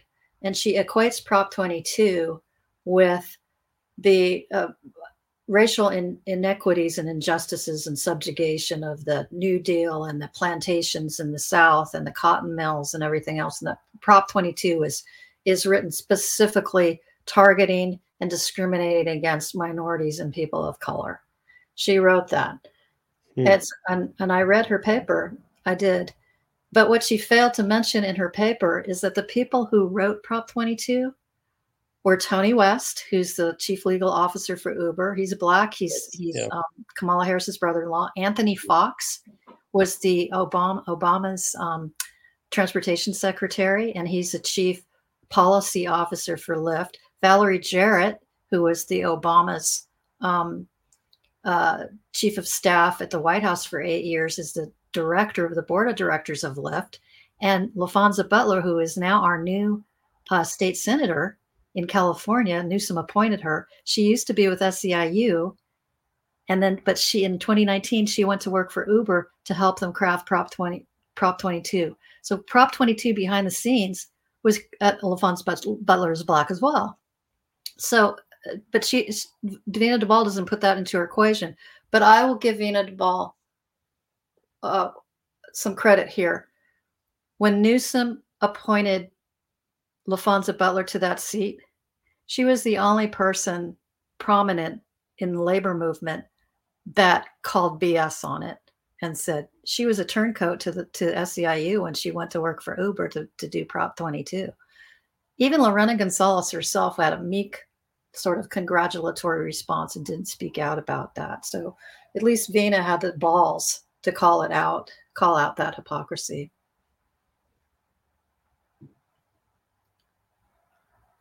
Right. And I read that in I read that in the Times. She was quoted in the Times. I, see what you're saying there. I, I, you know, I just I'm curious because some of the people I know were even like S corps and things of that nature. But again, it could and who knows what each of the situations is. I, I've talked to them, and I know that in some ways or another, it just affected a lot of people. But I also know that musicians weren't carved out, and they were, and then interpreters weren't, but then they were. So I know it took some time. I thought that was part of AB two two five seven. Mhm. Getting back to Prop twenty two, um, when that was voted on in November, um, I know that if I was reading the quote right from TechCrunch, that a ballot initiative cannot amend be amended after it is passed by voters. Any unconstitutional provis- provisions renders it unenforceable, which is the reason why Prop 22 got overturned by Judge Frank Roesch. Correct? Mhm. Yeah. So the so he um, one of the he found two parts of Prop 22 to be unconstitutional, and the part that one of those parts of Prop 22 that he found to be unconstitutional was the center of Prop 22. So they couldn't just excise that portion of the proposition; um, they excised the entire proposition, which was why the entire proposition was found to be unconstitutional. And it was the portion of the of the proposition, um, the part of the part of the law that said that um, workers are carved out of all um, parts of the labor code and the unemployment insurance code. And the reason that he found that She just said workers were carved Mhm. out. Right. No. Prop 22 was only about rideshare Yeah. and app-based delivery drivers, not all workers. So I'm sure she misspoke and she didn't mean to be duplicitous with you. But when she said workers, Prop 22 is th- that was not Prop 22 is a very narrow, narrowly uh, applies to only one industry. And I was gonna I was gonna say to to add on to that, I've had people ask me, well, what about those companies like Curri, last mile delivery, that's still an app, but they're like, you know, those are held to Prop 22 too. And I'm like, no, they're, no, they're not. I'm like, there's certain there's smaller companies that don't fall into that, or they're not paying into it, and they're they're meeting the legal requirements. I know these companies. Wow, I didn't know that. So it's like some there's uh, there must be some threshold on some whatever the size of your platform app is in California or something. I don't know. Because they're not they definitely are not paying into Prop 22. I don't know. So be unconstitutional is because in California, the workers' compensation scheme, um, the, the legislature's plenary power to create a workers' compensation scheme is actually embodied in the California Constitution. And what Prop 22 did was to say, um, legislature, you cannot provide any kind of workers' compensation scheme to workers. Um, um, this No. Again, she's over workers and says that it said the legislature is not allowed to provide workers' compensation schemes or systems or whatever. mhm. That's not what Prop 22 said. Prop 22 said that the voters could participate and be part of that plenary power, that the vo- voters are afforded that plenary power of being able to make the, that, um, you know, decision about about uh, workers' comp. position essentially forbids it. And and he said that that actually flew in the face of um, of the plenary power of the legislature to to do so to create to create a scheme um, of, of protections for workers who do dangerous work. And it's it's interesting to note that that was put into the Constitution. Um, I'm sorry. Just so you guys are all aware, whenever Karen puts her finger up, was there our cue for when I'd pause. So Um, dangerous work. Let's talk about dangerous work. AB5 uh, app based uh, these delivery companies and Uber and Lyft and all of them are excluded from a carve out in AB5, you know, prior to Prop 22. Yep. Because they're quote unquote dangerous, hazardous occupations. But if you look at, at AB5, uh, one of the most hazardous occupations in the entire nation, the second most hazardous occupation is commercial fishing. And commercial fishermen got an exemption from AB5. Timber logging is Mm. a very hazardous uh, occupation. Foresters got an exemption from AB5. Construction truckers got an exemption from AB5 for some reason. It must have been some union thing. And construction subcontractors got an exemption from AB5 or from the ABC test of AB5. And then in the referral agency category of exemptions, which Uber and Lyft feel that they should belong in, uh, there are occupations in under like a TaskRabbit agency that also ha- are exempted, including moving furniture and errands. So I'm looking at it, I'm going, Steve, if errands are exempt from AB5, don't you use a car to to go on an errand for somebody who hires you? And maybe Mhm. like an errand runner would be somebody that would go to the grocery store for for the senior and and, and pick up groceries and bring them back. W- what? How does any of that make sense? I I don't think any of it makes sense. I thought that's why we're here. Moving furniture, you can be crippled for life moving furniture, yet they have an exemption. Yard work, Right. people who trim tree. I mean, come on. Yeah.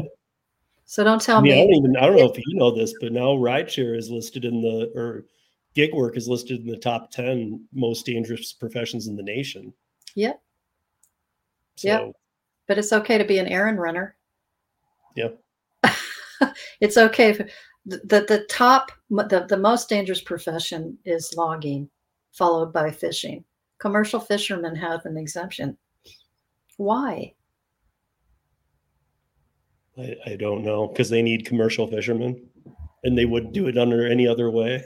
I don't know. and so therefore they need they need. I mean, it's it's like a forced need. You know, Well, like, those- oh, they won't do it if they have to be employees. Those exemptions, you know, belie the fact that this, this law was made, was designed and written to protect workers. Yeah. in the late 1900s, early two, I'm sorry, late 1800s, early 1900s, particularly because we were living in, um, a, you know, the or they were living in the Gilded Age, where you had these um, deep-pocketed companies who had a lot of personal um, connections to um, to uh, lawmakers, and there was concern that they would try to get out from underneath the workers' compensation scheme or try and change the law so that they didn't have to provide um, any kinds of workers' compensation coverage for their workers. And in particular, there was concern around the deaths and injuries in transportation work because cars were starting to become more common um, and used for work purposes, and accidents went through the roof. And there were just there were so many more occupational injuries than there had ever been before. So this was, you know, to create a, um, a safety net for people who who were injured on the job in those circumstances. Um, and I think that's relevant for from a policy standpoint because, of course, as, as you and your listeners know, this is very dangerous work. Um, OSHA says it's one of the most dangerous jobs um, in the country, not just as a result of people getting held up, um, but also because of accidents um, and um, injuries that come with being in the car all the time. You know, repetitive injuries that come with being in the car all the time. And so um, I think this is it's particularly this is the type of work that workers' compensation laws were created for. The other part of what um, Judge Roesch, I thought I hope I'm saying that name right. Yeah, that's right. Okay. Um, the other part of what Judge Roesch was talking about too was the right to organize, though, as well, right? Yes, so Proposition 22, like for, and it, this actually didn't make the whole thing unconstitutional. I believe that this part could have been excised from the proposition.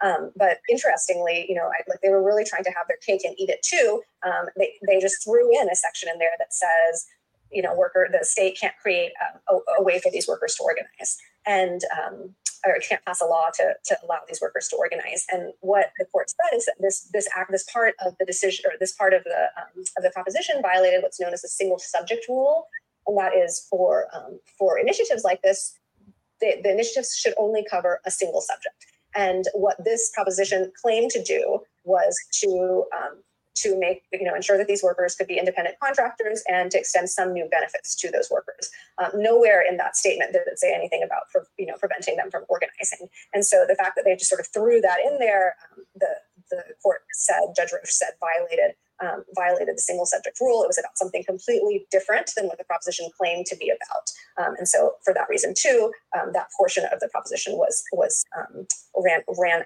ran counter to the California Constitution. Understood. Do you have a question about all of that? Mhm. um, Judge Roesch, uh, when he ruled Prop 22 unconstitutional back in 2021, I think it was, Mhm. the California Alliance of Business, uh, California uh, Business and Professional Alliance, CABIA, Bu- CABIA, Business and Industrial Alliance, uh, released an article listing all of the bad rulings that judge that had been overturned by uh, this this same judge, a Superior Court judge in Alameda County, and including uh, uh, being reprimanded for bias. He's had a lot of rulings overturned.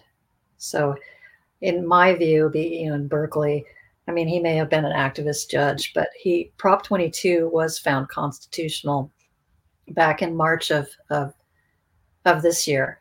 They um, it went to a court of appeals, and they found that that uh, the you know it's it's kind of hard to explain, but they they found that the um, that the legislature and the voters can you know make workers compensation law. Here, I'll read it exactly. Uh,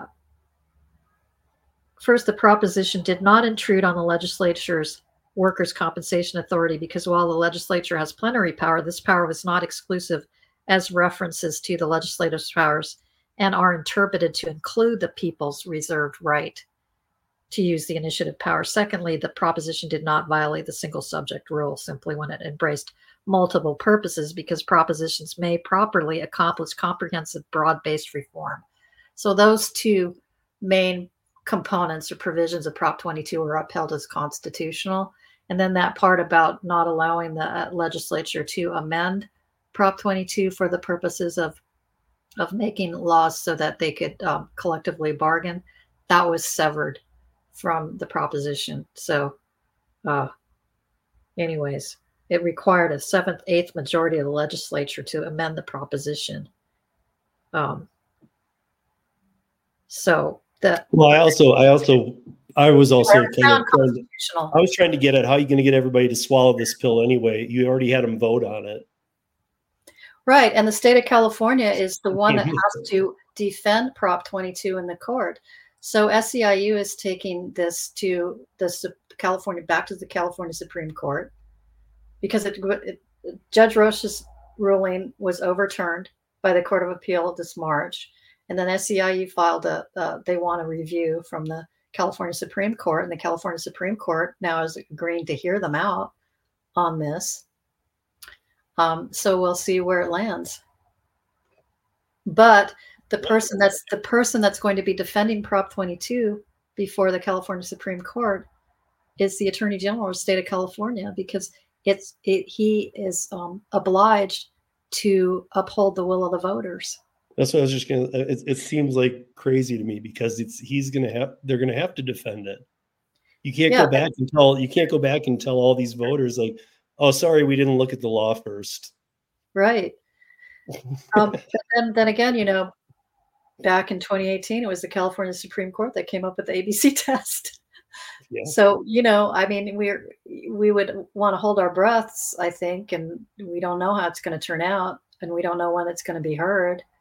But um, uh, you know, we'll see. But but the the long and short of it is that Prop 22 was upheld to be mostly constitutional. used on. I'm not even sure you'll know the answer to this, but um, how does a proposition like this get presented and it not get flagged that, hey, this isn't in accordance with California Constitution? Yeah, so um, the California Attorney General did um, did approve of the proposition, um, and that's why it was allowed to go on the ballot. They approved of it as constitutional. Um, but there's always review. There's always judicial review of of these um, of propositions, and in this case, the judge is saying, um, "Look, California," and at this point, it is the California Attorney General that is defending this case. Right? They it is now the law, or what you know, it is the law in California. The law passed, and so the Attorney General has to defend it. Um, um, against the plaintiffs. And so the plaintiffs are alleging actually there are parts of this law that, that are that are unconstitutional that the California Attorney General should never have um, allowed to, to exist. And um, and looking at those allegations, the judge is saying, yeah, you're right. Like the, the AG's office made a mistake. There are things here that are unconstitutional. But you can't um, you can't bring a suit like this until it becomes law.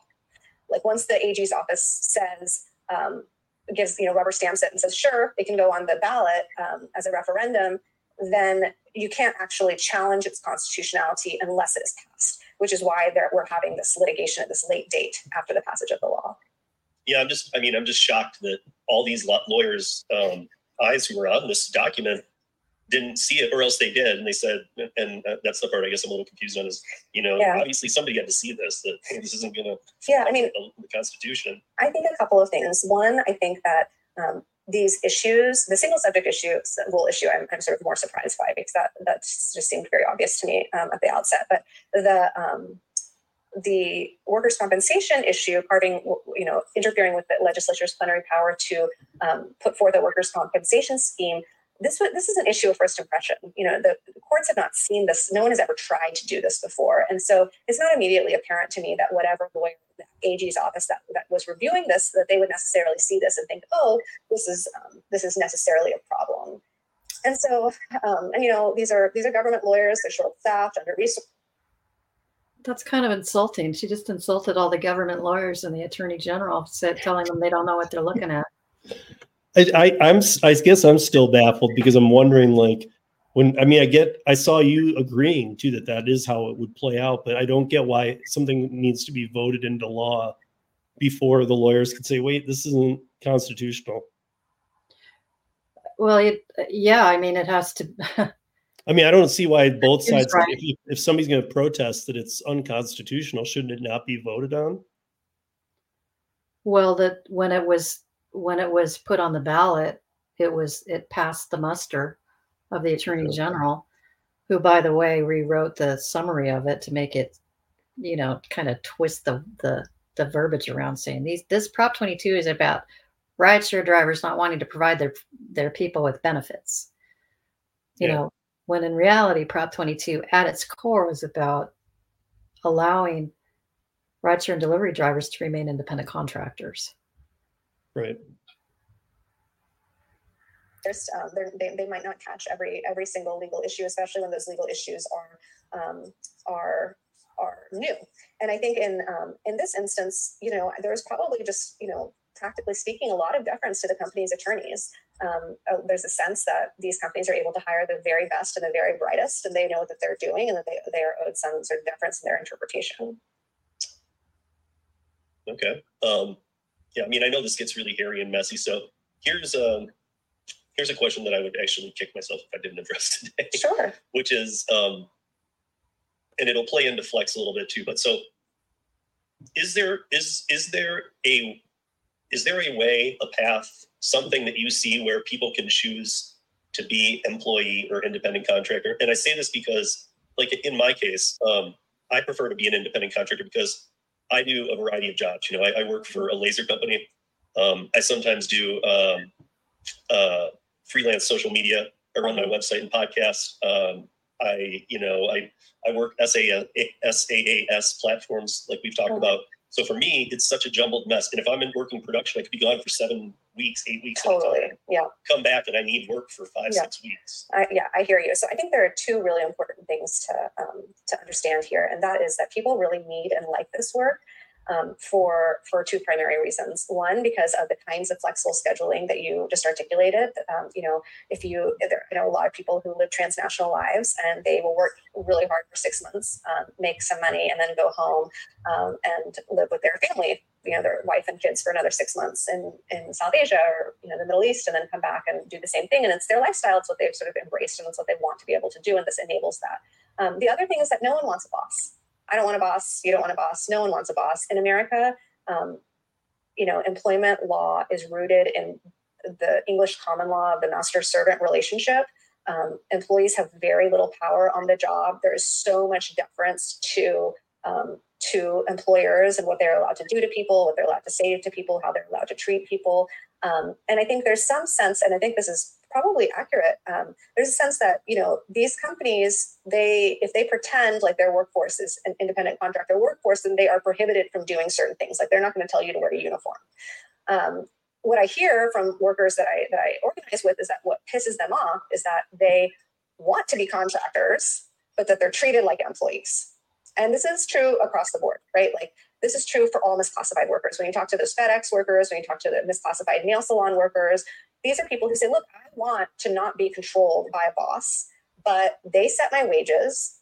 They tell they drop my wages. They punish me if I don't do the things that they they need for me to do, and they can terminate me at any time. And I can't actually negotiate these terms with them in any meaningful way. Like I'm not actually being treated like a true small business person.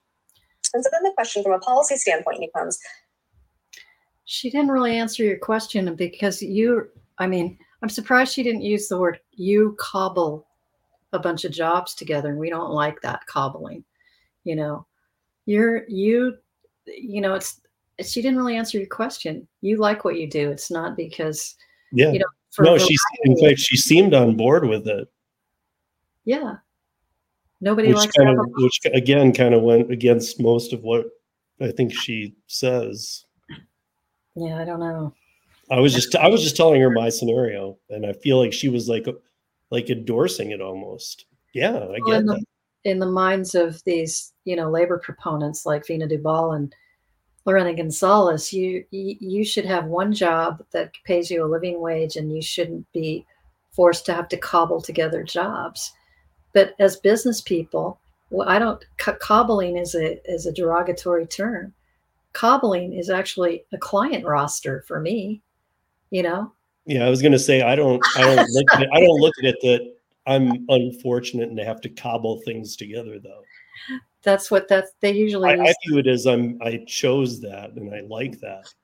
Well, she was probably just being polite, but you know, usually they she and Lorena Gonzalez will use the word cobbling. We don't want people to be so destitute that they have to cobble all these jobs together.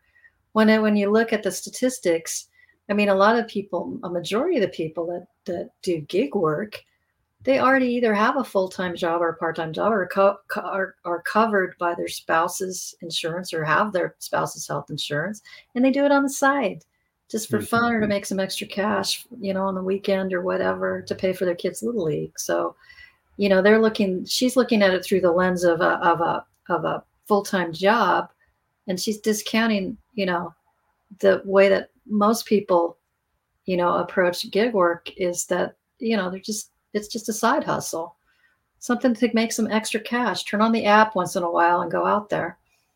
hmm you preserve flexibility while also creating security. And I think that what we have to remember here is that what's on the line is not just ride hail work, not just food delivery work, but really all service work. Because if we can, you know, all corporations want to lower their labor overhead.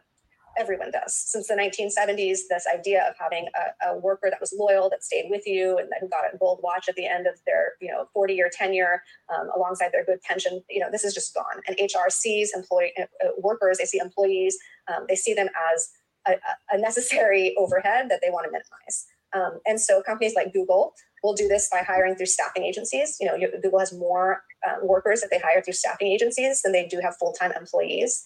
And companies like Uber and Lyft will use contractor labor as opposed to employees, so that they don't have to deal with the one the one third, um, uh, one, the, the additional 37, 33 percent overhead that they would have to pay into unemployment insurance, that they would have to pay in workers' compensation, et cetera. But there's nothing actually about like you can be an employee and um, for for workers compensation purposes but not be an employee for um, for wage purposes. So like there's not um, the law is not written in such a way as like you're either an employee or you're an independent contractor. Um, the law was really written as in like when it was written in the 1930s during the new deal as a way that all subordinated workers um, people who worked with or for corporations had the ability to have some semblance of security in their lives. So the idea was you should be able to, if you work for 40 hours a week, you should be able to um, predict how much you're going to make during those 40 hours a week to, to protect your family. If you work in a dangerous job, you should have some protection. Um, instead of instead of paying for these things through taxes, um, that were imposed more broadly, they they pay pay for them specifically through employer taxes. And so, because you pay for, so, for Social Security, workers' compensation, unemployment insurance through employer taxes, it incentivizes um, hiring entities to say, "Well, we don't have an employer. We don't employ anyone. We're not we're not employees." Um, and so that leaves me with these two issues. On the one hand, you have um, a workforce that clearly needs security. We know that one um, one fifth of workers in the Bay Area prior to Prop 22 was a study that was done prior to Prop 22 um, after you accounted for their expenses, they were making zero money. So this is a precarious workforce that needs some security. On the other hand, these are people who also need flexibility um, and that cannot work nine to five, nine to five jobs. So how do you get both of these things? Um, my, I think that one of the amazing things that technology makes possible is um, is flexibility. like you actually could have, like in if the companies wanted you to, you could have the same flexibility that you have today and have workers' compensation and have unemployment insurance. It's that they don't, that they want to hold that, to, that gun to your head to say, look, if we have to give you workers' compensation, if we have to give you unemployment insurance, then we're never, then we'll take away all of your flexibility. Um, it's not clear to me that they would take away that. Um, you know, they've, they've, they've, they've come up with this new line of, of defense about flex, the, using flexibility as that being, that's the end all be all to why we want to be independent contractors and they think, well, you know, especially since the pandemic, you know, a lot of companies are offering what they say is flexibility. You can work from home now or remotely or whatever. But being an independent contractor isn't just about, and being your own boss isn't just about flexibility. It's about, you know, charging your own rates, picking and choosing your own clients, not being beholden to a single boss or an employer, um, being able to uh, deduct your expenses and some some careers and professions that is very very important. When you're an employee mm-hmm. you can't do that. As a writer you, what you're able to um, as an independent contractor retain your intellectual property rights which is you know something that you write doesn't you you can you can republish or resell or whatever but if you're an employee you can't. You know and also just the opportunity that independent contracting brings to to give you a leg up in in in the profession of your choice and get be able to try new things. You know, like with the opera companies, for example, the mid-tier opera companies are are training grounds and for for for you know young singers to be able to to work their way up the ladder. And so independent contracting does it, it, it, it for me, if I were just stuck in one lane in a job, we wouldn't have had the opportunities that have that I've have been afforded to me as an independent contractor, being able to do all of these variety of different, you know, skill sets that I've added as to to my resume as a creative professional. Yeah. I'm gonna play a little. I'll play a little catch up here with Chad. So John Lopez says that here in Illinois, the National Writers Union pushed bill freelancer worker protection law was signed by Governor uh, what is it uh, Pritzker and takes effect July 1st of next year. Hmm. Uh, Joe Beth says that Veena um, said we are all white women married to wealthy men. I don't know anyone in our nationwide coalition who fits that description. In California, our coalition against AB5 is extremely diverse. hmm Um, she also said that so Veena dismissed every person of color in our coalition, including dozens of women uh, of color who testified in public to the U.S. Civil Rights Commission. hmm Um, and she finally said that exemptions were handed out to well funded groups, pay to play. Yep, all of that. And Joe, I don't know what's the details of that law in Illinois, but um, you know, there's it's happening in other states, in Minnesota and Michigan. You know, I, I spoke at a task force uh, in Minnesota because they're considering the ABC test. You don't want to see the ABC test from California spreading to other states because of the chaos, and they all know that Yeah. it's been a disaster in California, but yet they still want to ram it through in some places. Yeah, I, I don't, I don't see how you could uh, look at this whole thing. You've had enough time to look at it now. If you're another state and go, this didn't work. yes. I mean, like it, it's, I don't know, man. I don't know how it's not that clear to other people. I, I don't know. It's just they're clinging to the past almost. It's anachronistic. You know that the new wave of working is here. You know, Right. with on-demand gig platforms and and all the rest. And um, there's got to be some kind of, you know, as as um, flawed as Prop 22 might be with its protect with its benefits and protections purported, it it at least it kind of paves a way or or, or jump starts an idea that there could be a, a third kind of hybrid classification Yeah. for for workers. Yeah. Yeah, I think that was a big problem. I've always said I think that's a big problem that around the, the app based gig economy, anyway, is that there was no definition made as to what it is and how it works before now the laws are coming into place and there's still no definition for it. It was never a traditional gig economy job. Like I think there are some challenges that Well, I can- skirt around and things like this. So I can totally understand the people who who hate Prop 22 and think it's outrageous that these these companies got to carve out their own basically write their own labor law that exempts them not only from the ABC test of of AB5 but also the traditional Borello test which everybody else is held to. If, Right. if you're if me if I have an if I have an exemption that exempts me from the ABC test of AB5 I'm still held to the Borello standard. Everybody is including doctors and lawyers but rideshare isn't.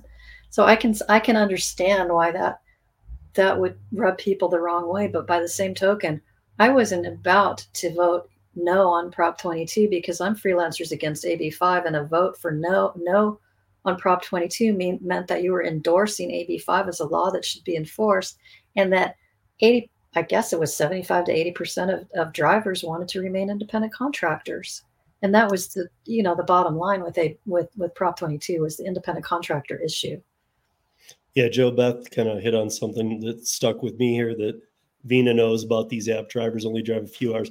I, I can say that we know that nationwide, 85% of the gig economy, of the app based gig economy, works 20 hours or less a week. And we know that 65% works under 10 hours a week. So I mean, only 15% is full time. so we're dealing we're, dealing with such a small percentage that if she knew that, she would know that this this wasn't going to provide much benefit. We, you and I were talking about this in the beginning for the, you know, for the um, for to get the the insurance and things like that. Like you Right. have to meet a lot of requirements that most of them won't meet. Right. It's about, engaged hours and all the rest. So, Yeah. you know, but but by the same token, every other profession that got exemptions or carve outs AB five, we don't get benefits and stipends and protections carved into our exemption. You know, I see that those those purported perks that they they threw into Prop twenty two as kind of like cheap stocking stuffers wrapped in a shiny bow. You Yeah. know, but the, the the real present under the tree is the fact that you can remain an independent contractor. Yeah. Because I mean, then what? What do you want? What do you what do you want? What's the alternative? You want to be an employee driver? Be careful what you wish for.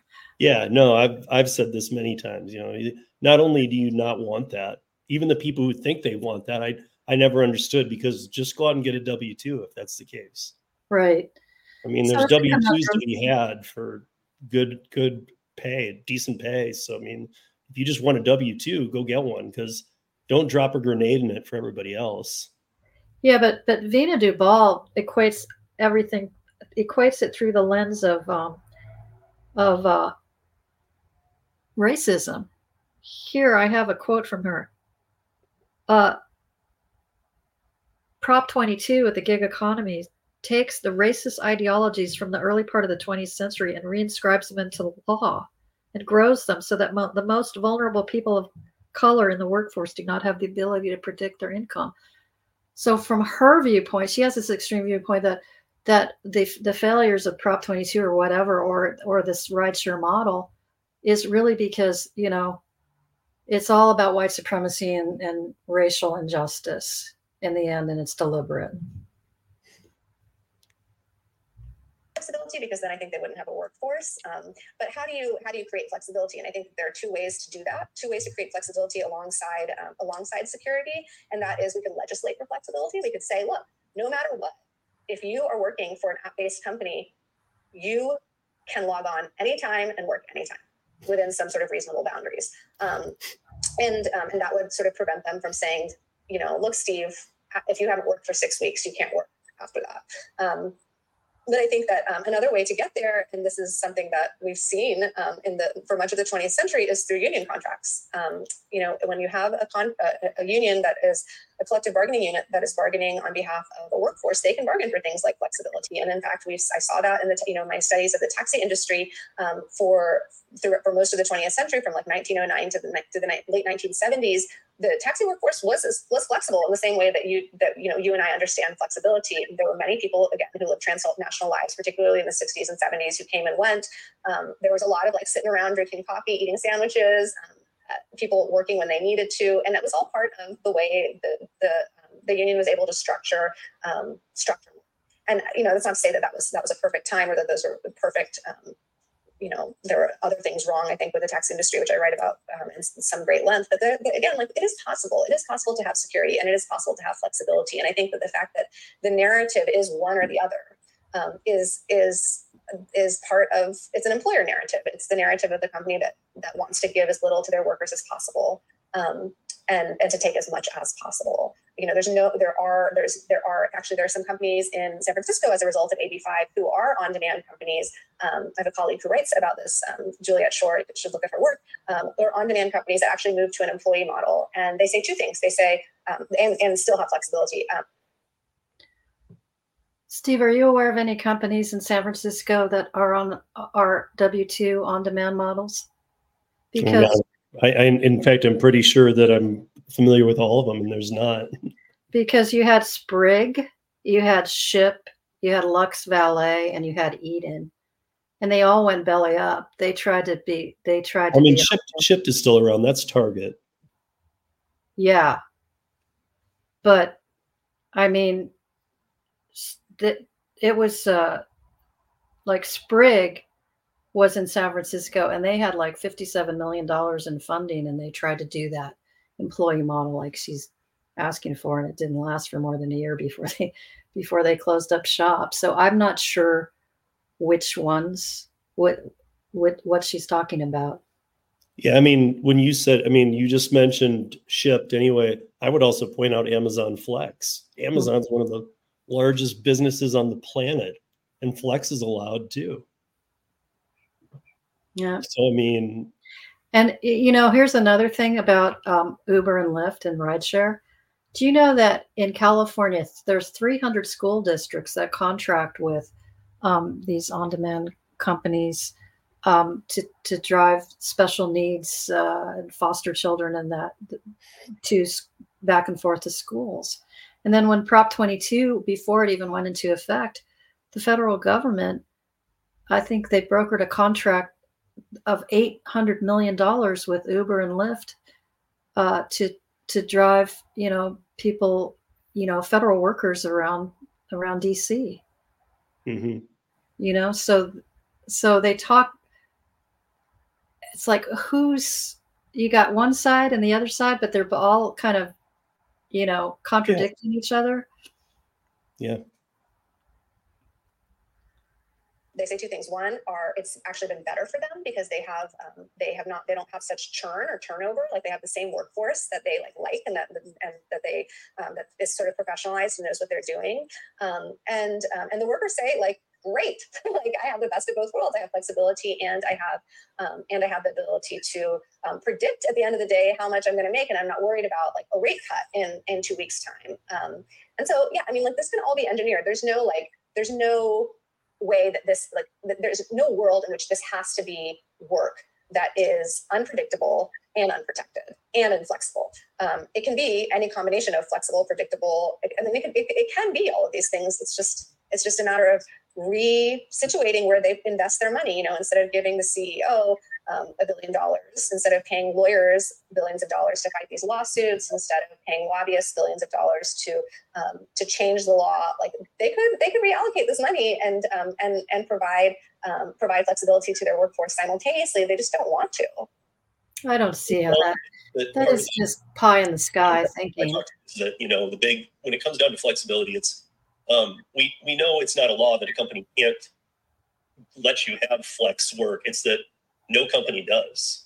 Well, I mean, companies. This is what I was just saying: is that companies have been doing this since AB5 passed in California, and it's Right? I, I just mean the actual what we're used to is the gig model of being able to jump on that. Yeah, no, that is pre- precisely what's happening. I mean, right. they um, they you of course have They to would limit have to move to some kind of limiting and Well, what they did was they limited. They just say like we have X number of people, and these are the people that were that are going to you know have flexible schedules to work. And it's not like everyone in the world who wants to sign up for Uber.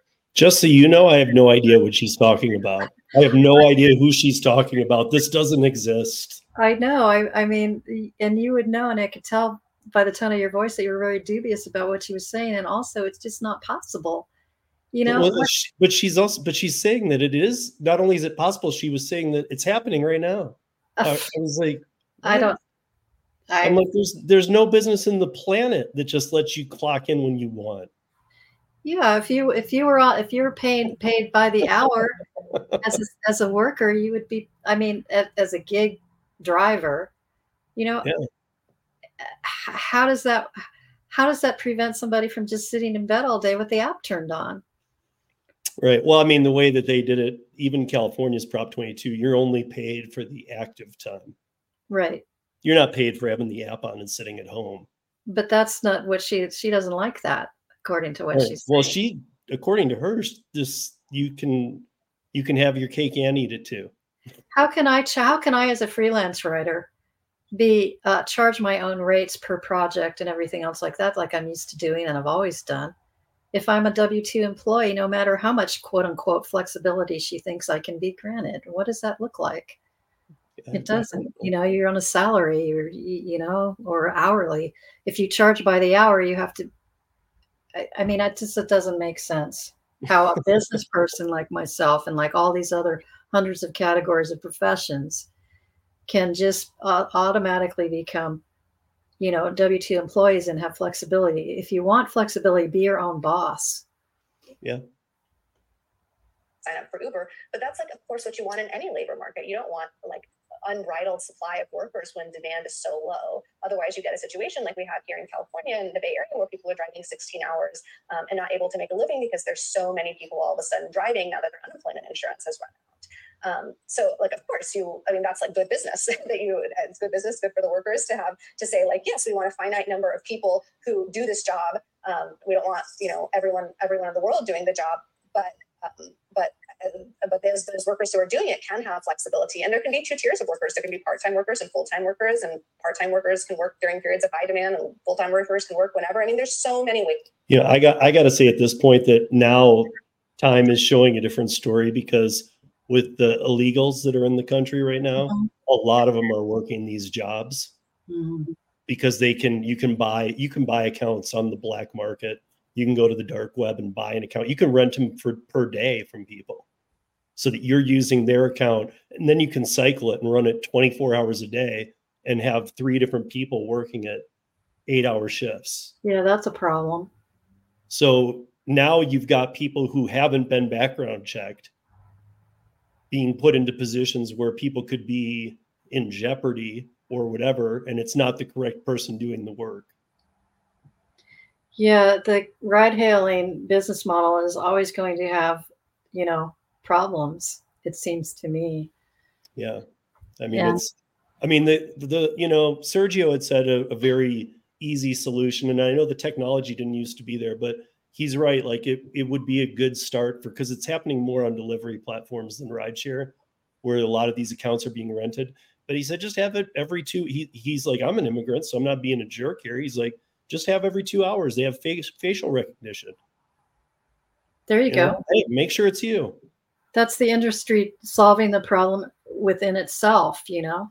They they Right, see a but- problem But by letting it be triple oversaturated, it's to their advantage because now they can lowball the offers. right.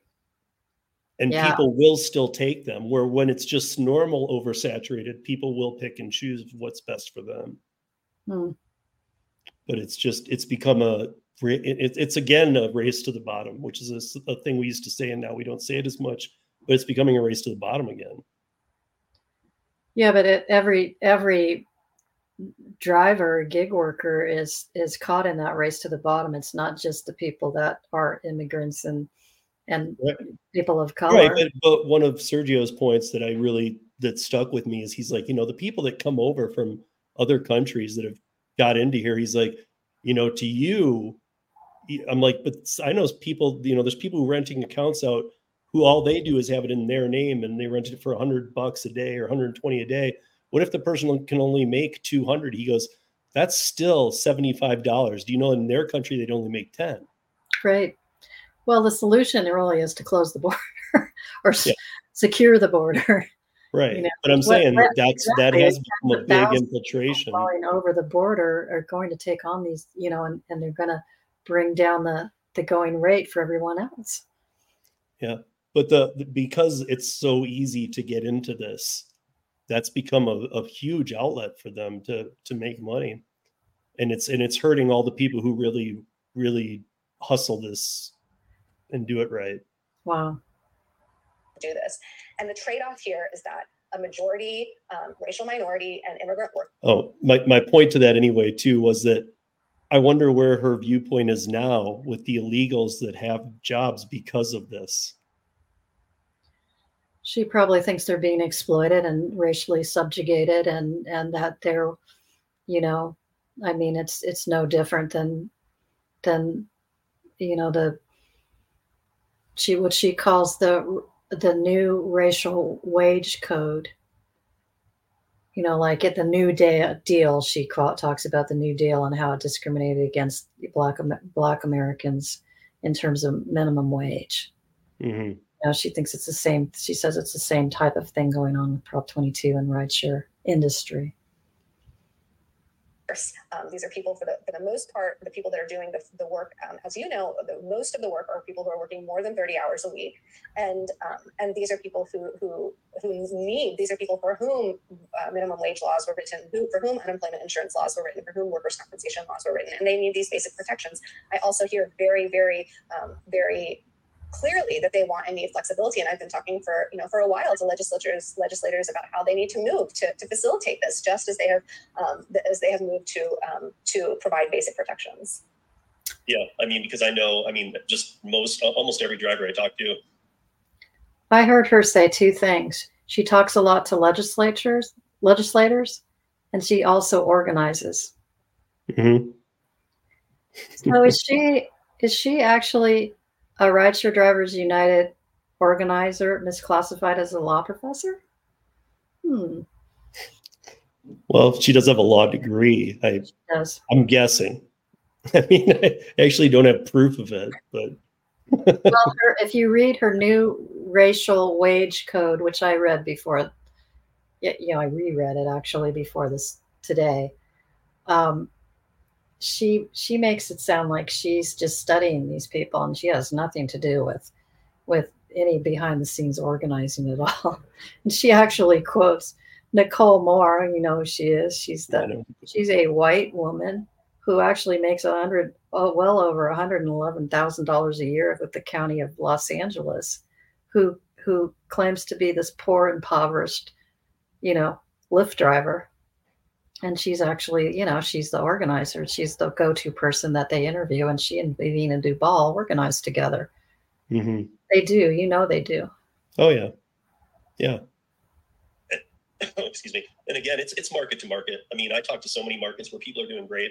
Um, I talk to so many markets that are so flooded that you can't make a dime.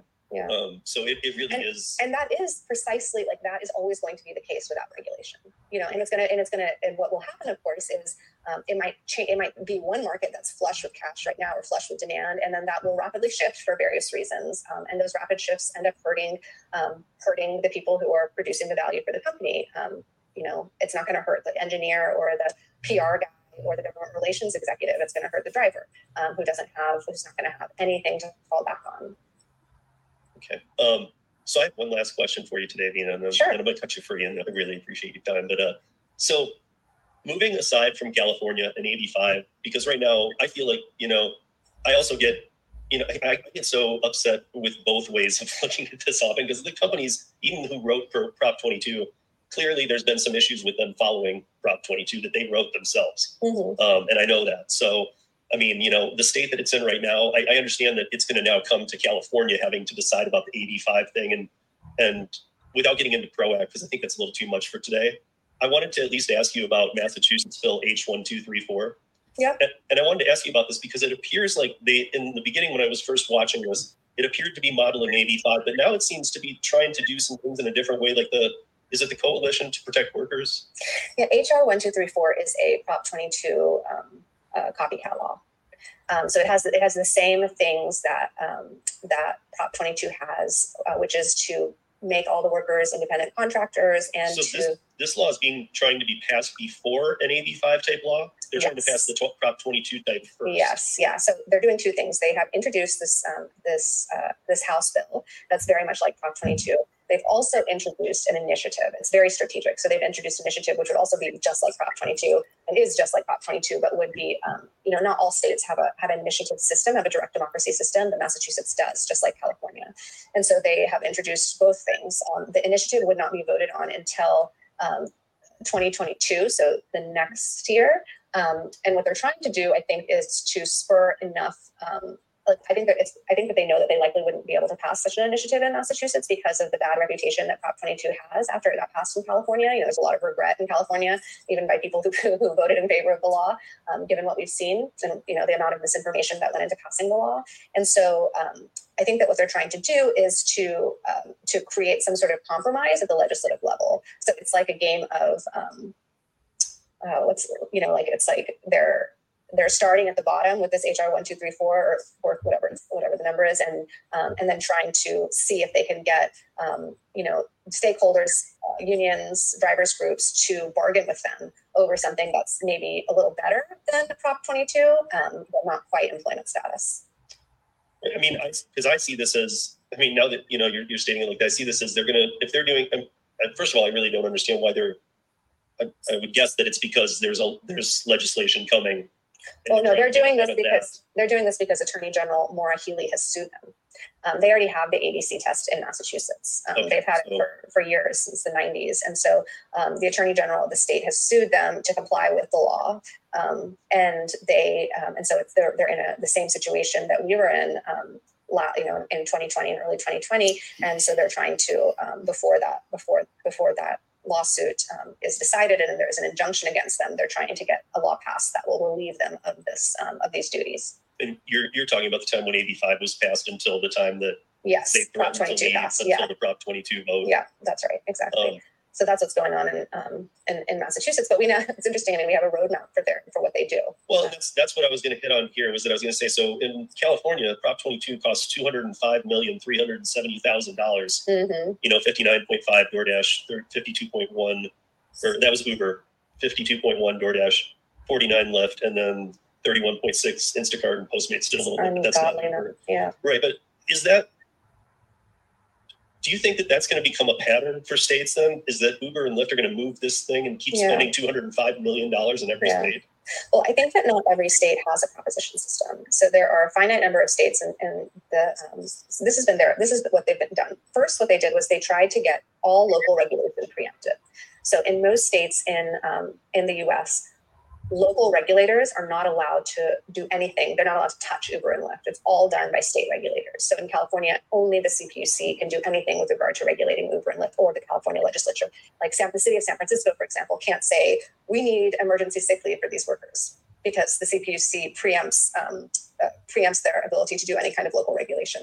And this is true. They've done this all over the country. They have um, created situations where there can only be state regulation, um, whether they've done that through through laws or or what have you. This is what they've done. So now their next thing, now that they've created a, a, a legal environment in which they only have to deal with states, um, their next thing is to pass state level laws like Prop 22. And so they have this uh, method going on in Massachusetts.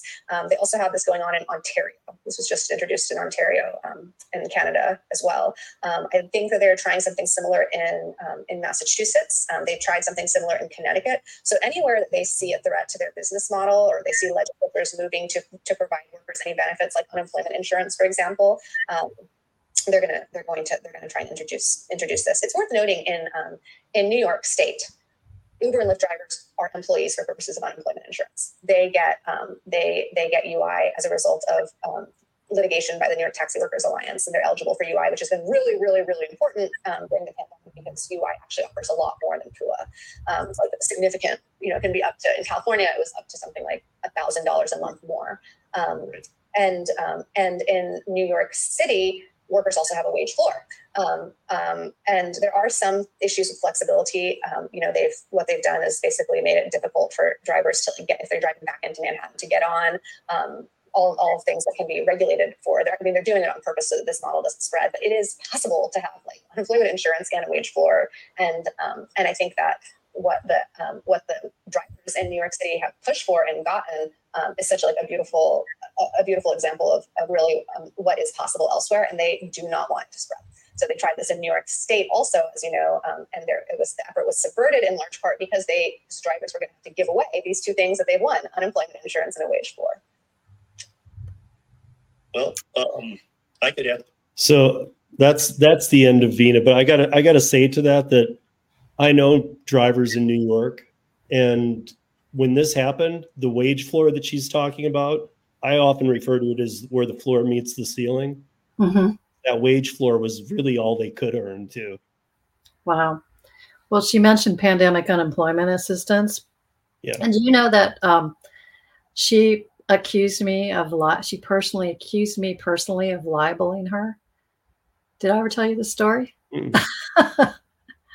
she and her cohorts wrote this open letter during the pandemic to Congress saying that about the CARES Act, which was going to um, distribute you Mhm. know, pandemic unemployment assistance to various people, including independent contractors. And she signed her name to a letter that was written stating uh, that they didn't want anybody who they deemed to be misclassified to be receiving pandemic unemployment assistance, you know, which could, I mean, she thinks everybody's misclassified, right? if Yeah. you're an independent contractor. so I posted something to my to my group and I said, look, uh, Lorena Gonzalez's bestie, Veena Dubal, and her elk are, are seeking to prevent independent contractors from collecting pandemic unemployment assistance. And I, I screenshot the passage and I circled the, the, the sentence. And she came back. I, I heard it. Somebody was following her by that time. I, I mean, most all of us were blocked by her way, way back earlier than prop before Prop 22 even was a thing. Because um, she doesn't want to hear anything, anybody's, she doesn't want to hear anything from the opposition. And so um, she said, Oh, vicious fake information for her virulent people. Her representation constitutes the legal definition of libel. and I'm like, what?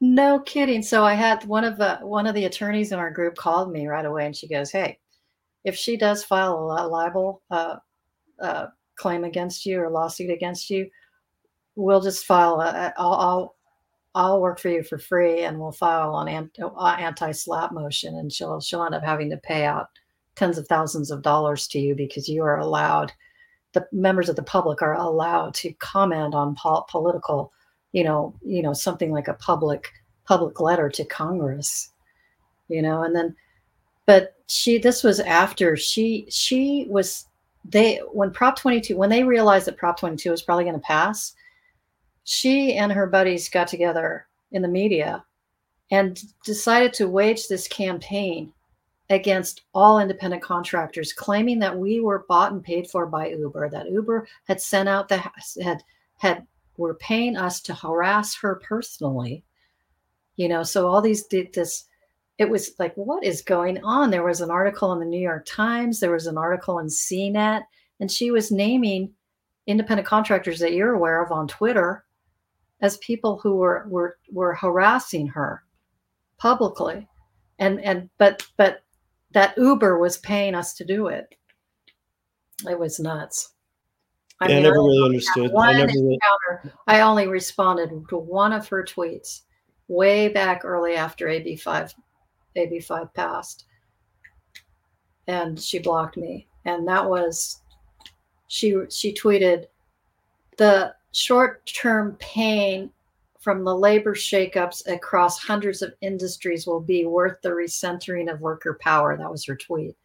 And I responded with a, a photograph of Nurse Ratched, and she blocked me, you know and she was very very antagonistic with all the freelancers saying the same types of things calling us hysterical telling us to get over it it's exhausting she brought kind of brought it on herself you know because she was a spokesperson she's the go-to person she's not just somebody sitting up in a little you know ivory tower kind of uh, ivory tower of academia you know not directly involved she is the go-to person for these the these labor reporters to interview anytime there's any kind of article about quote unquote exploited workers and Uber and Lyft and and all the rest. I mean, she's a very she is a public figure, and she was like I said, she was um, intricately involved in the in the Dynamex decision because they cited her in their decision.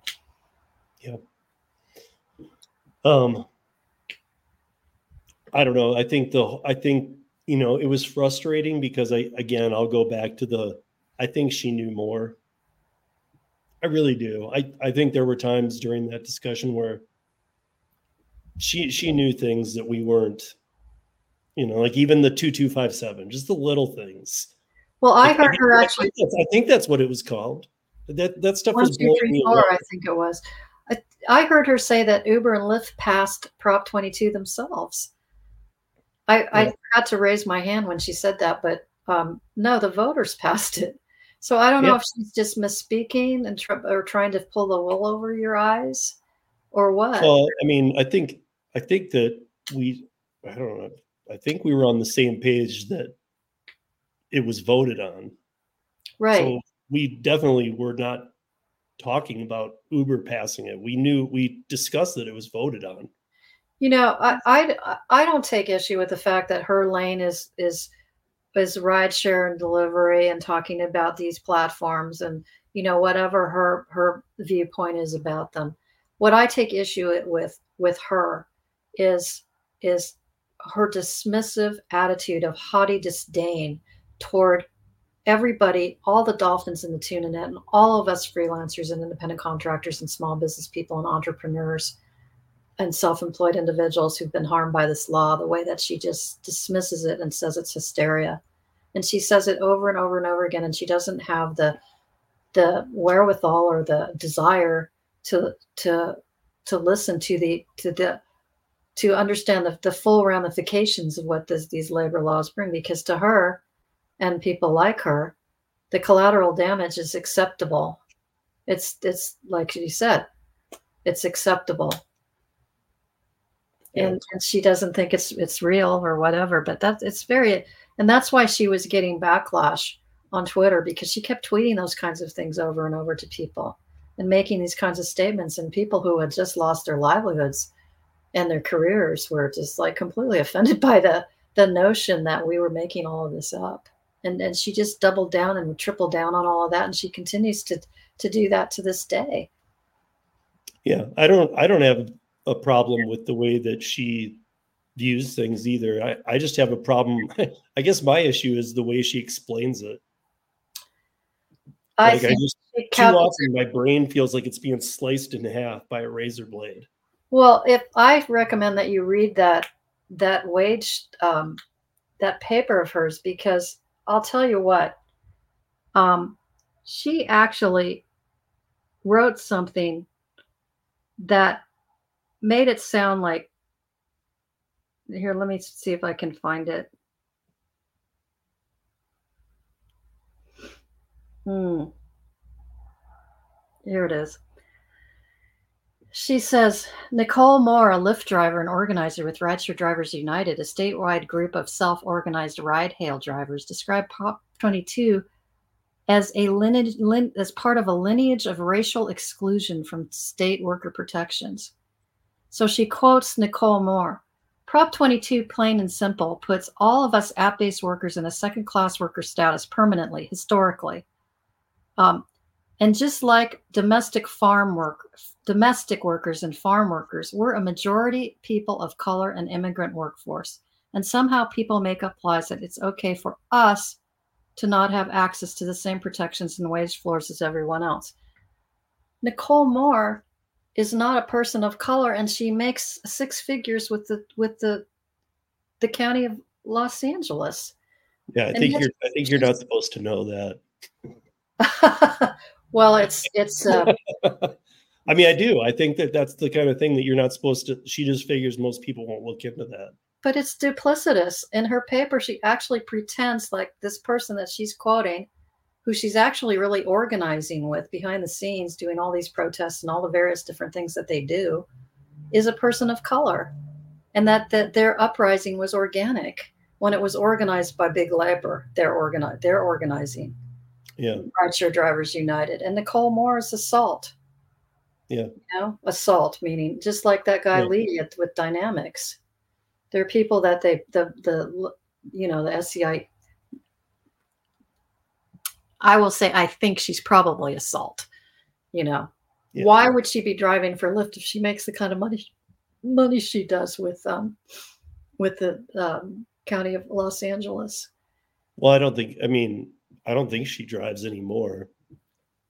Well, she's still being quoted. She and Veena Du she and Veena Dubal are the people that are always quoted in all of the this major media stories about any labor exploitation issues with around ride hail and and any other kind of you know Veena Veena ventures out and thinks she knows what's going on with with with journalism the journalism profession, which she doesn't. Yeah, So, you know that she kind of sets herself up as somebody who is should be unapproachable and not you know I, I just don't understand why she doesn't want if if you're really serious about crafting labor law that's going to help everybody and not hurt so many people you would want to see what the what the unintended and intended consequences of this law is. You would want to know about it. Yeah, i would think. I would. Yeah. I mean, that's why I read her. That's why I read some of her papers and I listened to some of her interviews. I want to. I want to hear what they have to say because there Oh, are yeah. other, Oh no. other points of view. Yeah. Yeah. I mean, that's initially that's why I had her on, is because she did have a completely different point of view than me, but I wanted to understand it better. But I don't think she did the the best job explaining it. Well, I think unfortunately that academia academics like her uh, inform the labor movement, and they're using critical race theory as as a wedge to to to you know, I mean, I, I that's just my feeling about it. You know, um, she said, let's see, I got to read this to you. Uh, I can't find it.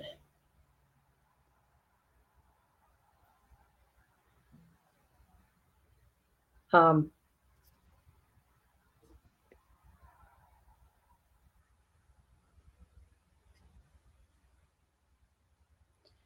I'll find it in a minute. Um, oh, here she said. She said that in academics like herself are a subjective people. This is a quote. They are a subjective people who shape and engage the world with everything we write and everything we say. Wow. I bet you she's never held an actual regular job outside of a college campus. Same with Lorena Gonzalez. These people don't know what it's like to run your own business or to work your way up from the top, you know, as a as a as a worker because they are in their own sort of, you know, tunnel vision lofty perch. Hmm. I don't know. I know I do know that it took uh I know it was just recently. It was when you, Kim, and I did something and Mike a few like six, seven weeks ago. That's when I finally got blocked by Lorena. Yeah, she blocked me up until then. I'm kind of sh- I was kind of like, part of me was kind of like, yes, I finally made the group, and part of me was like, why'd you wait till now to block me? She doesn't want to hear any. I, I don't know. Uh, she must. she must have seen something and came. I think she. I think that she was like, he's not offensive enough yet, and it's still a window for me to peek through to see his tweets. Well, congratulations, you joined us. You know, but but she was she's talking about all of us freelancers in my group and people on Twitter. She was blocking us way before. That's what I mean. Way I from was way in the, surprised when I and she blocks people. She blocks. There's a whole bunch of people that would say, "Gosh, I got blocked by her, and I've never even engaged with her or, or heard about heard of her at all." You Yeah. know. So I think I think anybody that has any any any viewpoint that's different than hers or comes from what she views as the evil freelancer against AB5 side is somebody that she does not want to engage with. Yeah. You know, and and she thinks that that we are dangerous people. You know, somebody doxed her uh her address, but I think and it was it was one of the one of the people on Twitter. You know, I think she was an interpreter but um, only to only to show that she lived in a some Tony neighborhood in Silicon Valley. Not not that you know there was going to be pitchforks and you know protests and you know people you know burning her house down or anything like that. You know, I wasn't a part of any of that. You know, I have rules of, of engagement in my group. You know, and and you have to sort of for all, for all you know, she had somebody do that anyway. Yeah, she made they they they decided that, like I said, they they when when Prop when they realized Prop 22 was going to pass, they had to figure something out. So they they did this this shock and awe campaign accusing our freelancer movement of personally racially harassing her and being influenced by the and paid for by the by rideshare, which was just absurd. I mean, I've never talked to anybody in the top in in in rideshare other than a couple of drivers. You know, I do know the person. Joe was asking about Olson versus the state of California. I do. Lydia Olson is a member of my group, and that um, that ruling, uh, Veena Dubal wrote an amicus brief or participated in amicus brief against it. The Ninth Circuit ruled that Lorena Gonzalez was, you know, backroom dealing and and behaving badly and and and um, had blatant animus against Uber and Lyft, and and and that the the exemptions were were arbitrary and didn't make any sense, and that they probably AB5 violates the 13th Amendment. I mean, the the Equal Protection Clause under the 14th Amendment, and and all the rest. I mean, it was a really scathing ruling. It it it named Lorena Gonzalez by name 14 times for all of her bad thuggish behavior, and um, and so uh, there was finally a glimmer of hope. You know that that a, a court, a panel of three judges at the, the Ninth Circuit, were seeing AB5 in the same way that we all see it.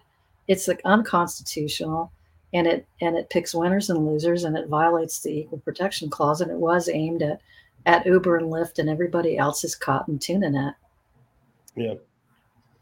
Well, and that's one of the things that I was asking her too, was that, you know, wasn't this initially meant at the gig app based platform, gig economy? And, sh- and again, it was an I don't know answer.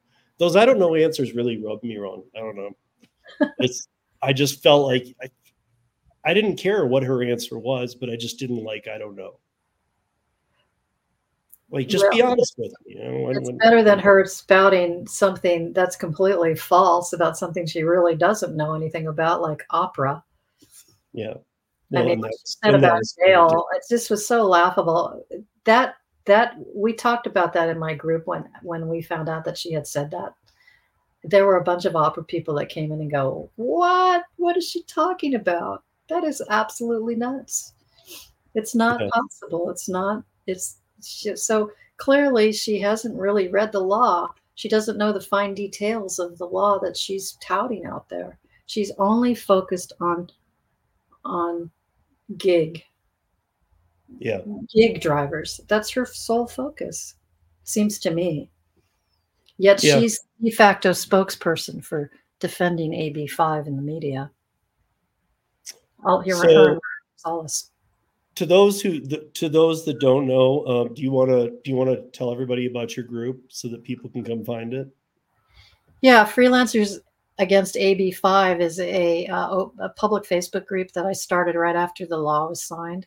So it's been four years now that I, I just had my four year anniversary with the group. I started on November 19th. And um, I just I started it to see what other people from other professions might have to say about how it's the laws affecting them. And and we have close to 18,500 members, and most of them were um, you know, independent contractors and small business people and anybody that's affected by the law. And we have all sorts of conversations, you know, about specifics of the law and, um, you know, but the main thing is people telling their stories. And Yeah. so I've, we've identified 600 categories of professions that have been harmed or affected in one way or another at some point or other by AB5. And I archived all the stories that kept pouring in, pouring in, pouring in. I still get them and I put them in my, that little archive that you brought up and Mhm. also um, we we I I've focused on on businesses, small businesses that are under audit, because those are the real horror stories of AB5.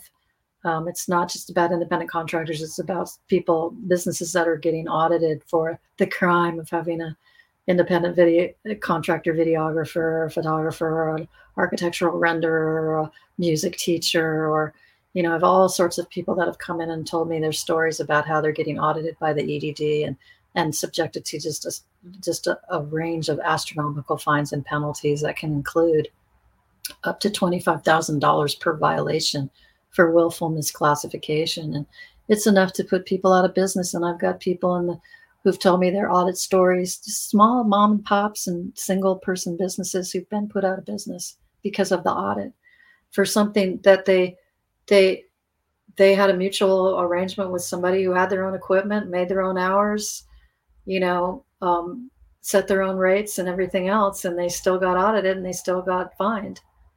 So, I, and what we're hearing now is that um, the EDD is just ignoring the exemptions altogether.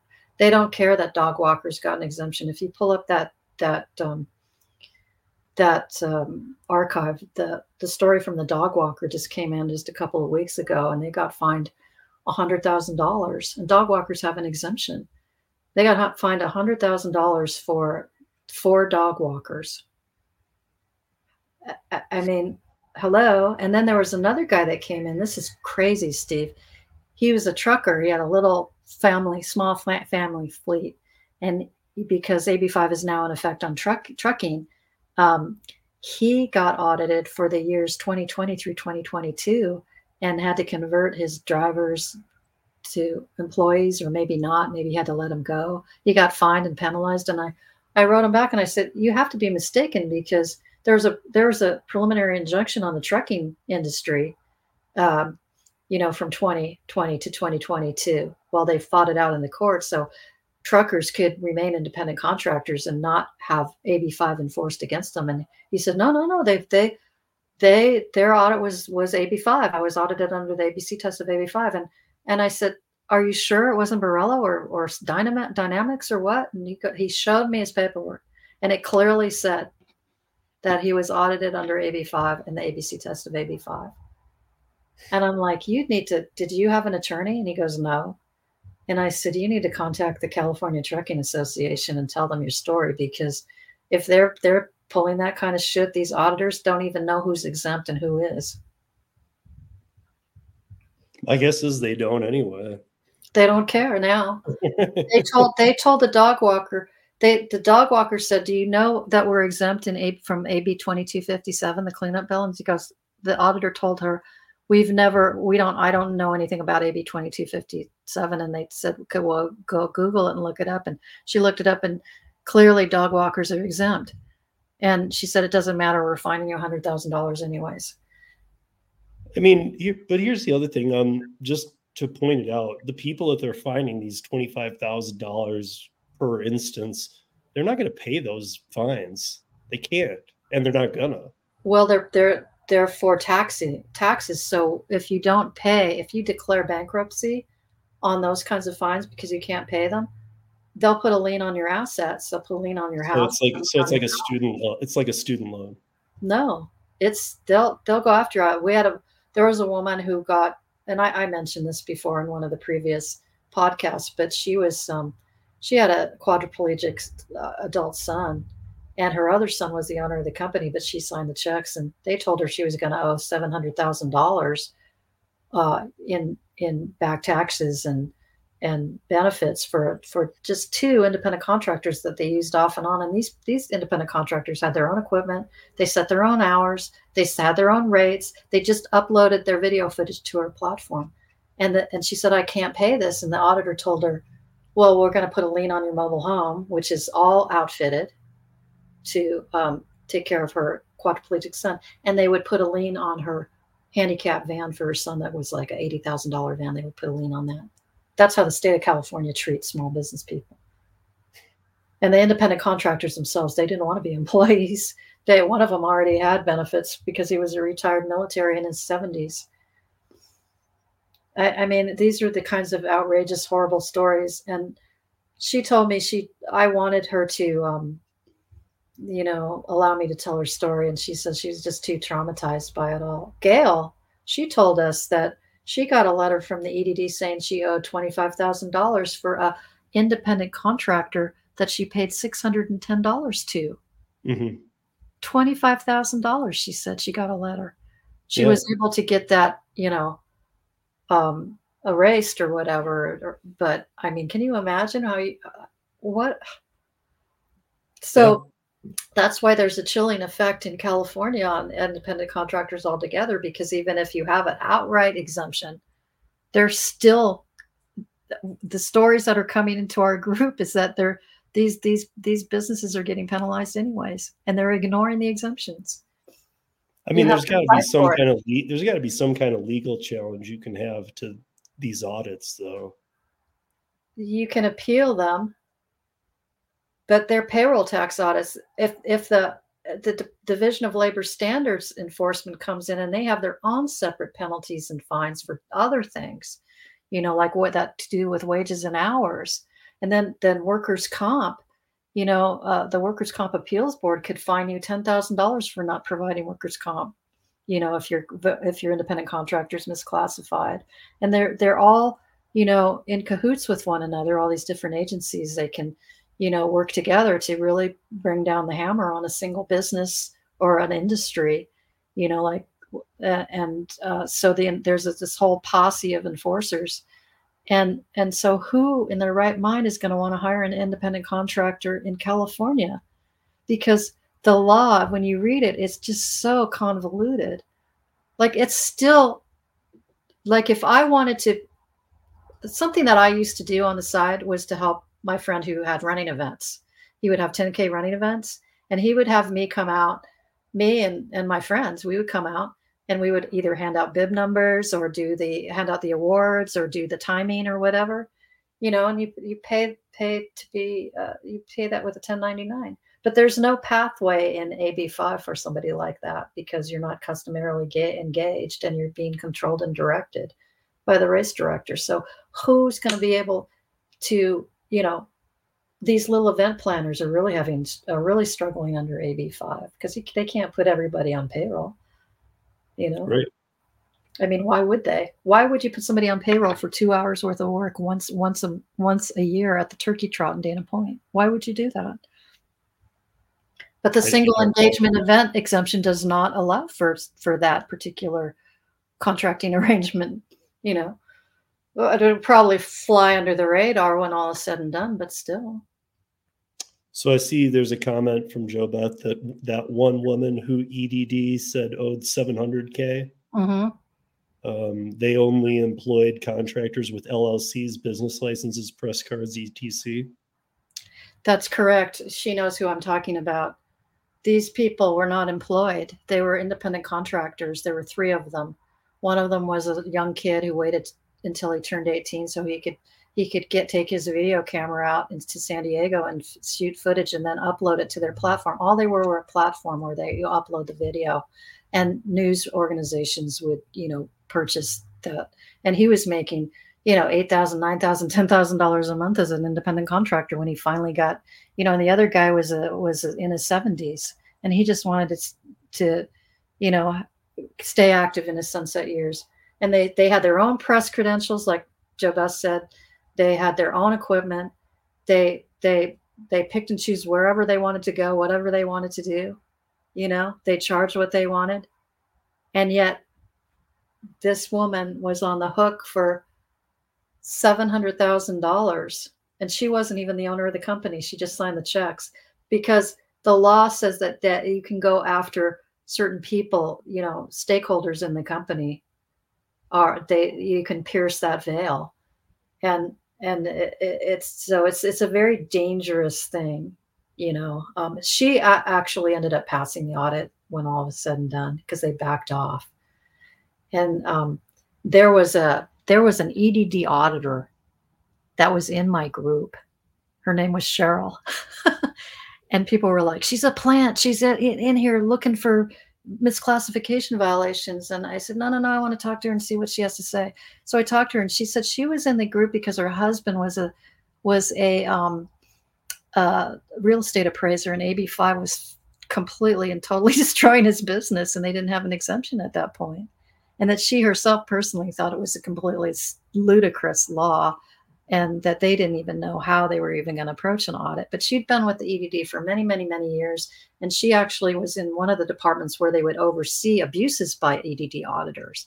And I told her the story about the woman with the video platform and the quadriplegic son. And she said, that is something that we would, you know, that my department, when I was ahead of that department, would investigate and put the clamp down on an auditor like that.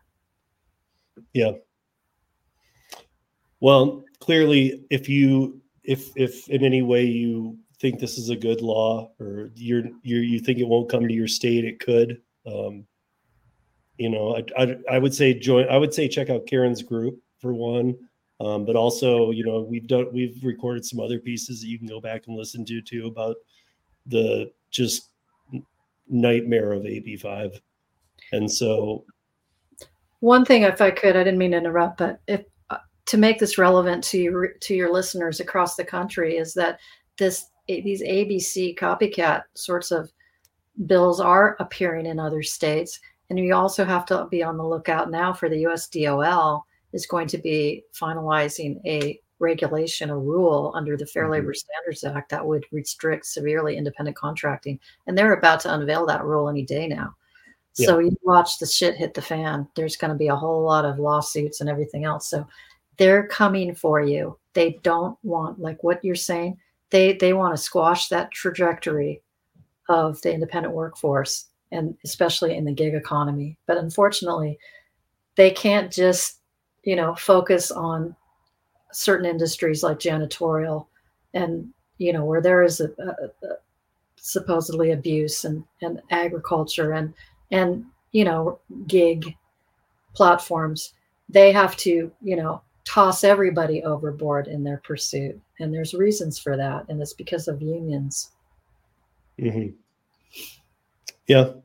Um, you guys, I uh, we've we've run a long time here, so thank you for sticking with us, or thank you for popping in or watching on the replay. And I want to thank Karen for her time too, as always. And uh, that's all I got for today. Steve know. thanks for having me on it was it was fun to listen well i can't say it was fun to listen to her but you No, know we listened to her we listened to what she had to say i wish she would listen to what we have to say Yeah. Well, maybe she'll get. Maybe she'll see this or hear this. who knows So again, if, if she does, Veena, it was just it was for your benefit as well too. So yeah you know, just maybe help you understand the other side of it too, right you know because I, there is I, there's a there's a complete other side. So. Yes. Yeah it's it's a very uh, complicated situation and it affects a lot of people across the board. And when you have a law like this that does so much damage to so many people and is so destructive it can't possibly be a good law and it can't be the wave forward because if it were then it would really be spreading across the country so the fact that AB5 is such a disaster in California is kind of a firewall for other states. They're like, well, we want to we want to address misclassification, but we don't want to do that, you Yeah. know, because we're Yeah. the canary in the coal mine here. Unfortunately, it's too late for us. It's just death by a thousand cuts. that's why I hope at some point somebody repeals this stupid law because I mean others other other states should be looking at this. Other you know, it's not like you're going to learn something from this and go, let's just tweak it out a little. You can't just tweak it out a little. They Well, tried AB two two five seven, and it's still a mess. Right. I think it's important for rideshare people who don't understand the origins of Prop 22 to really, to really look at what AB5 is really about and why it was important that they got that they were allowed to remain independent contractors, even if everything else about it, some of the other things about it are disappointing. Yeah, I agree. And I, I, like I said to you in the beginning, I most people that I know, even in California, really don't. When I say, okay, well, even if they say they do benefit from Prop 22, when I say how or do you know why you even get Prop 22, they say no. They have no idea what AB5 is. Right. Maybe they've heard it, but they don't know what it is. Yes on Prop 22 campaign didn't actually even mention the words AB5. They just talked about we want to remain independent contractors in our industry, Yeah. you know. And so that's there's just there's just so much confusion and and you know Prop 22 is not the same thing as AB5 and vice versa and and Prop 22 I mean really I think they just should have should have made the proposition to be about independent contracting and leave it at that and not you know write an entire new labor law around it.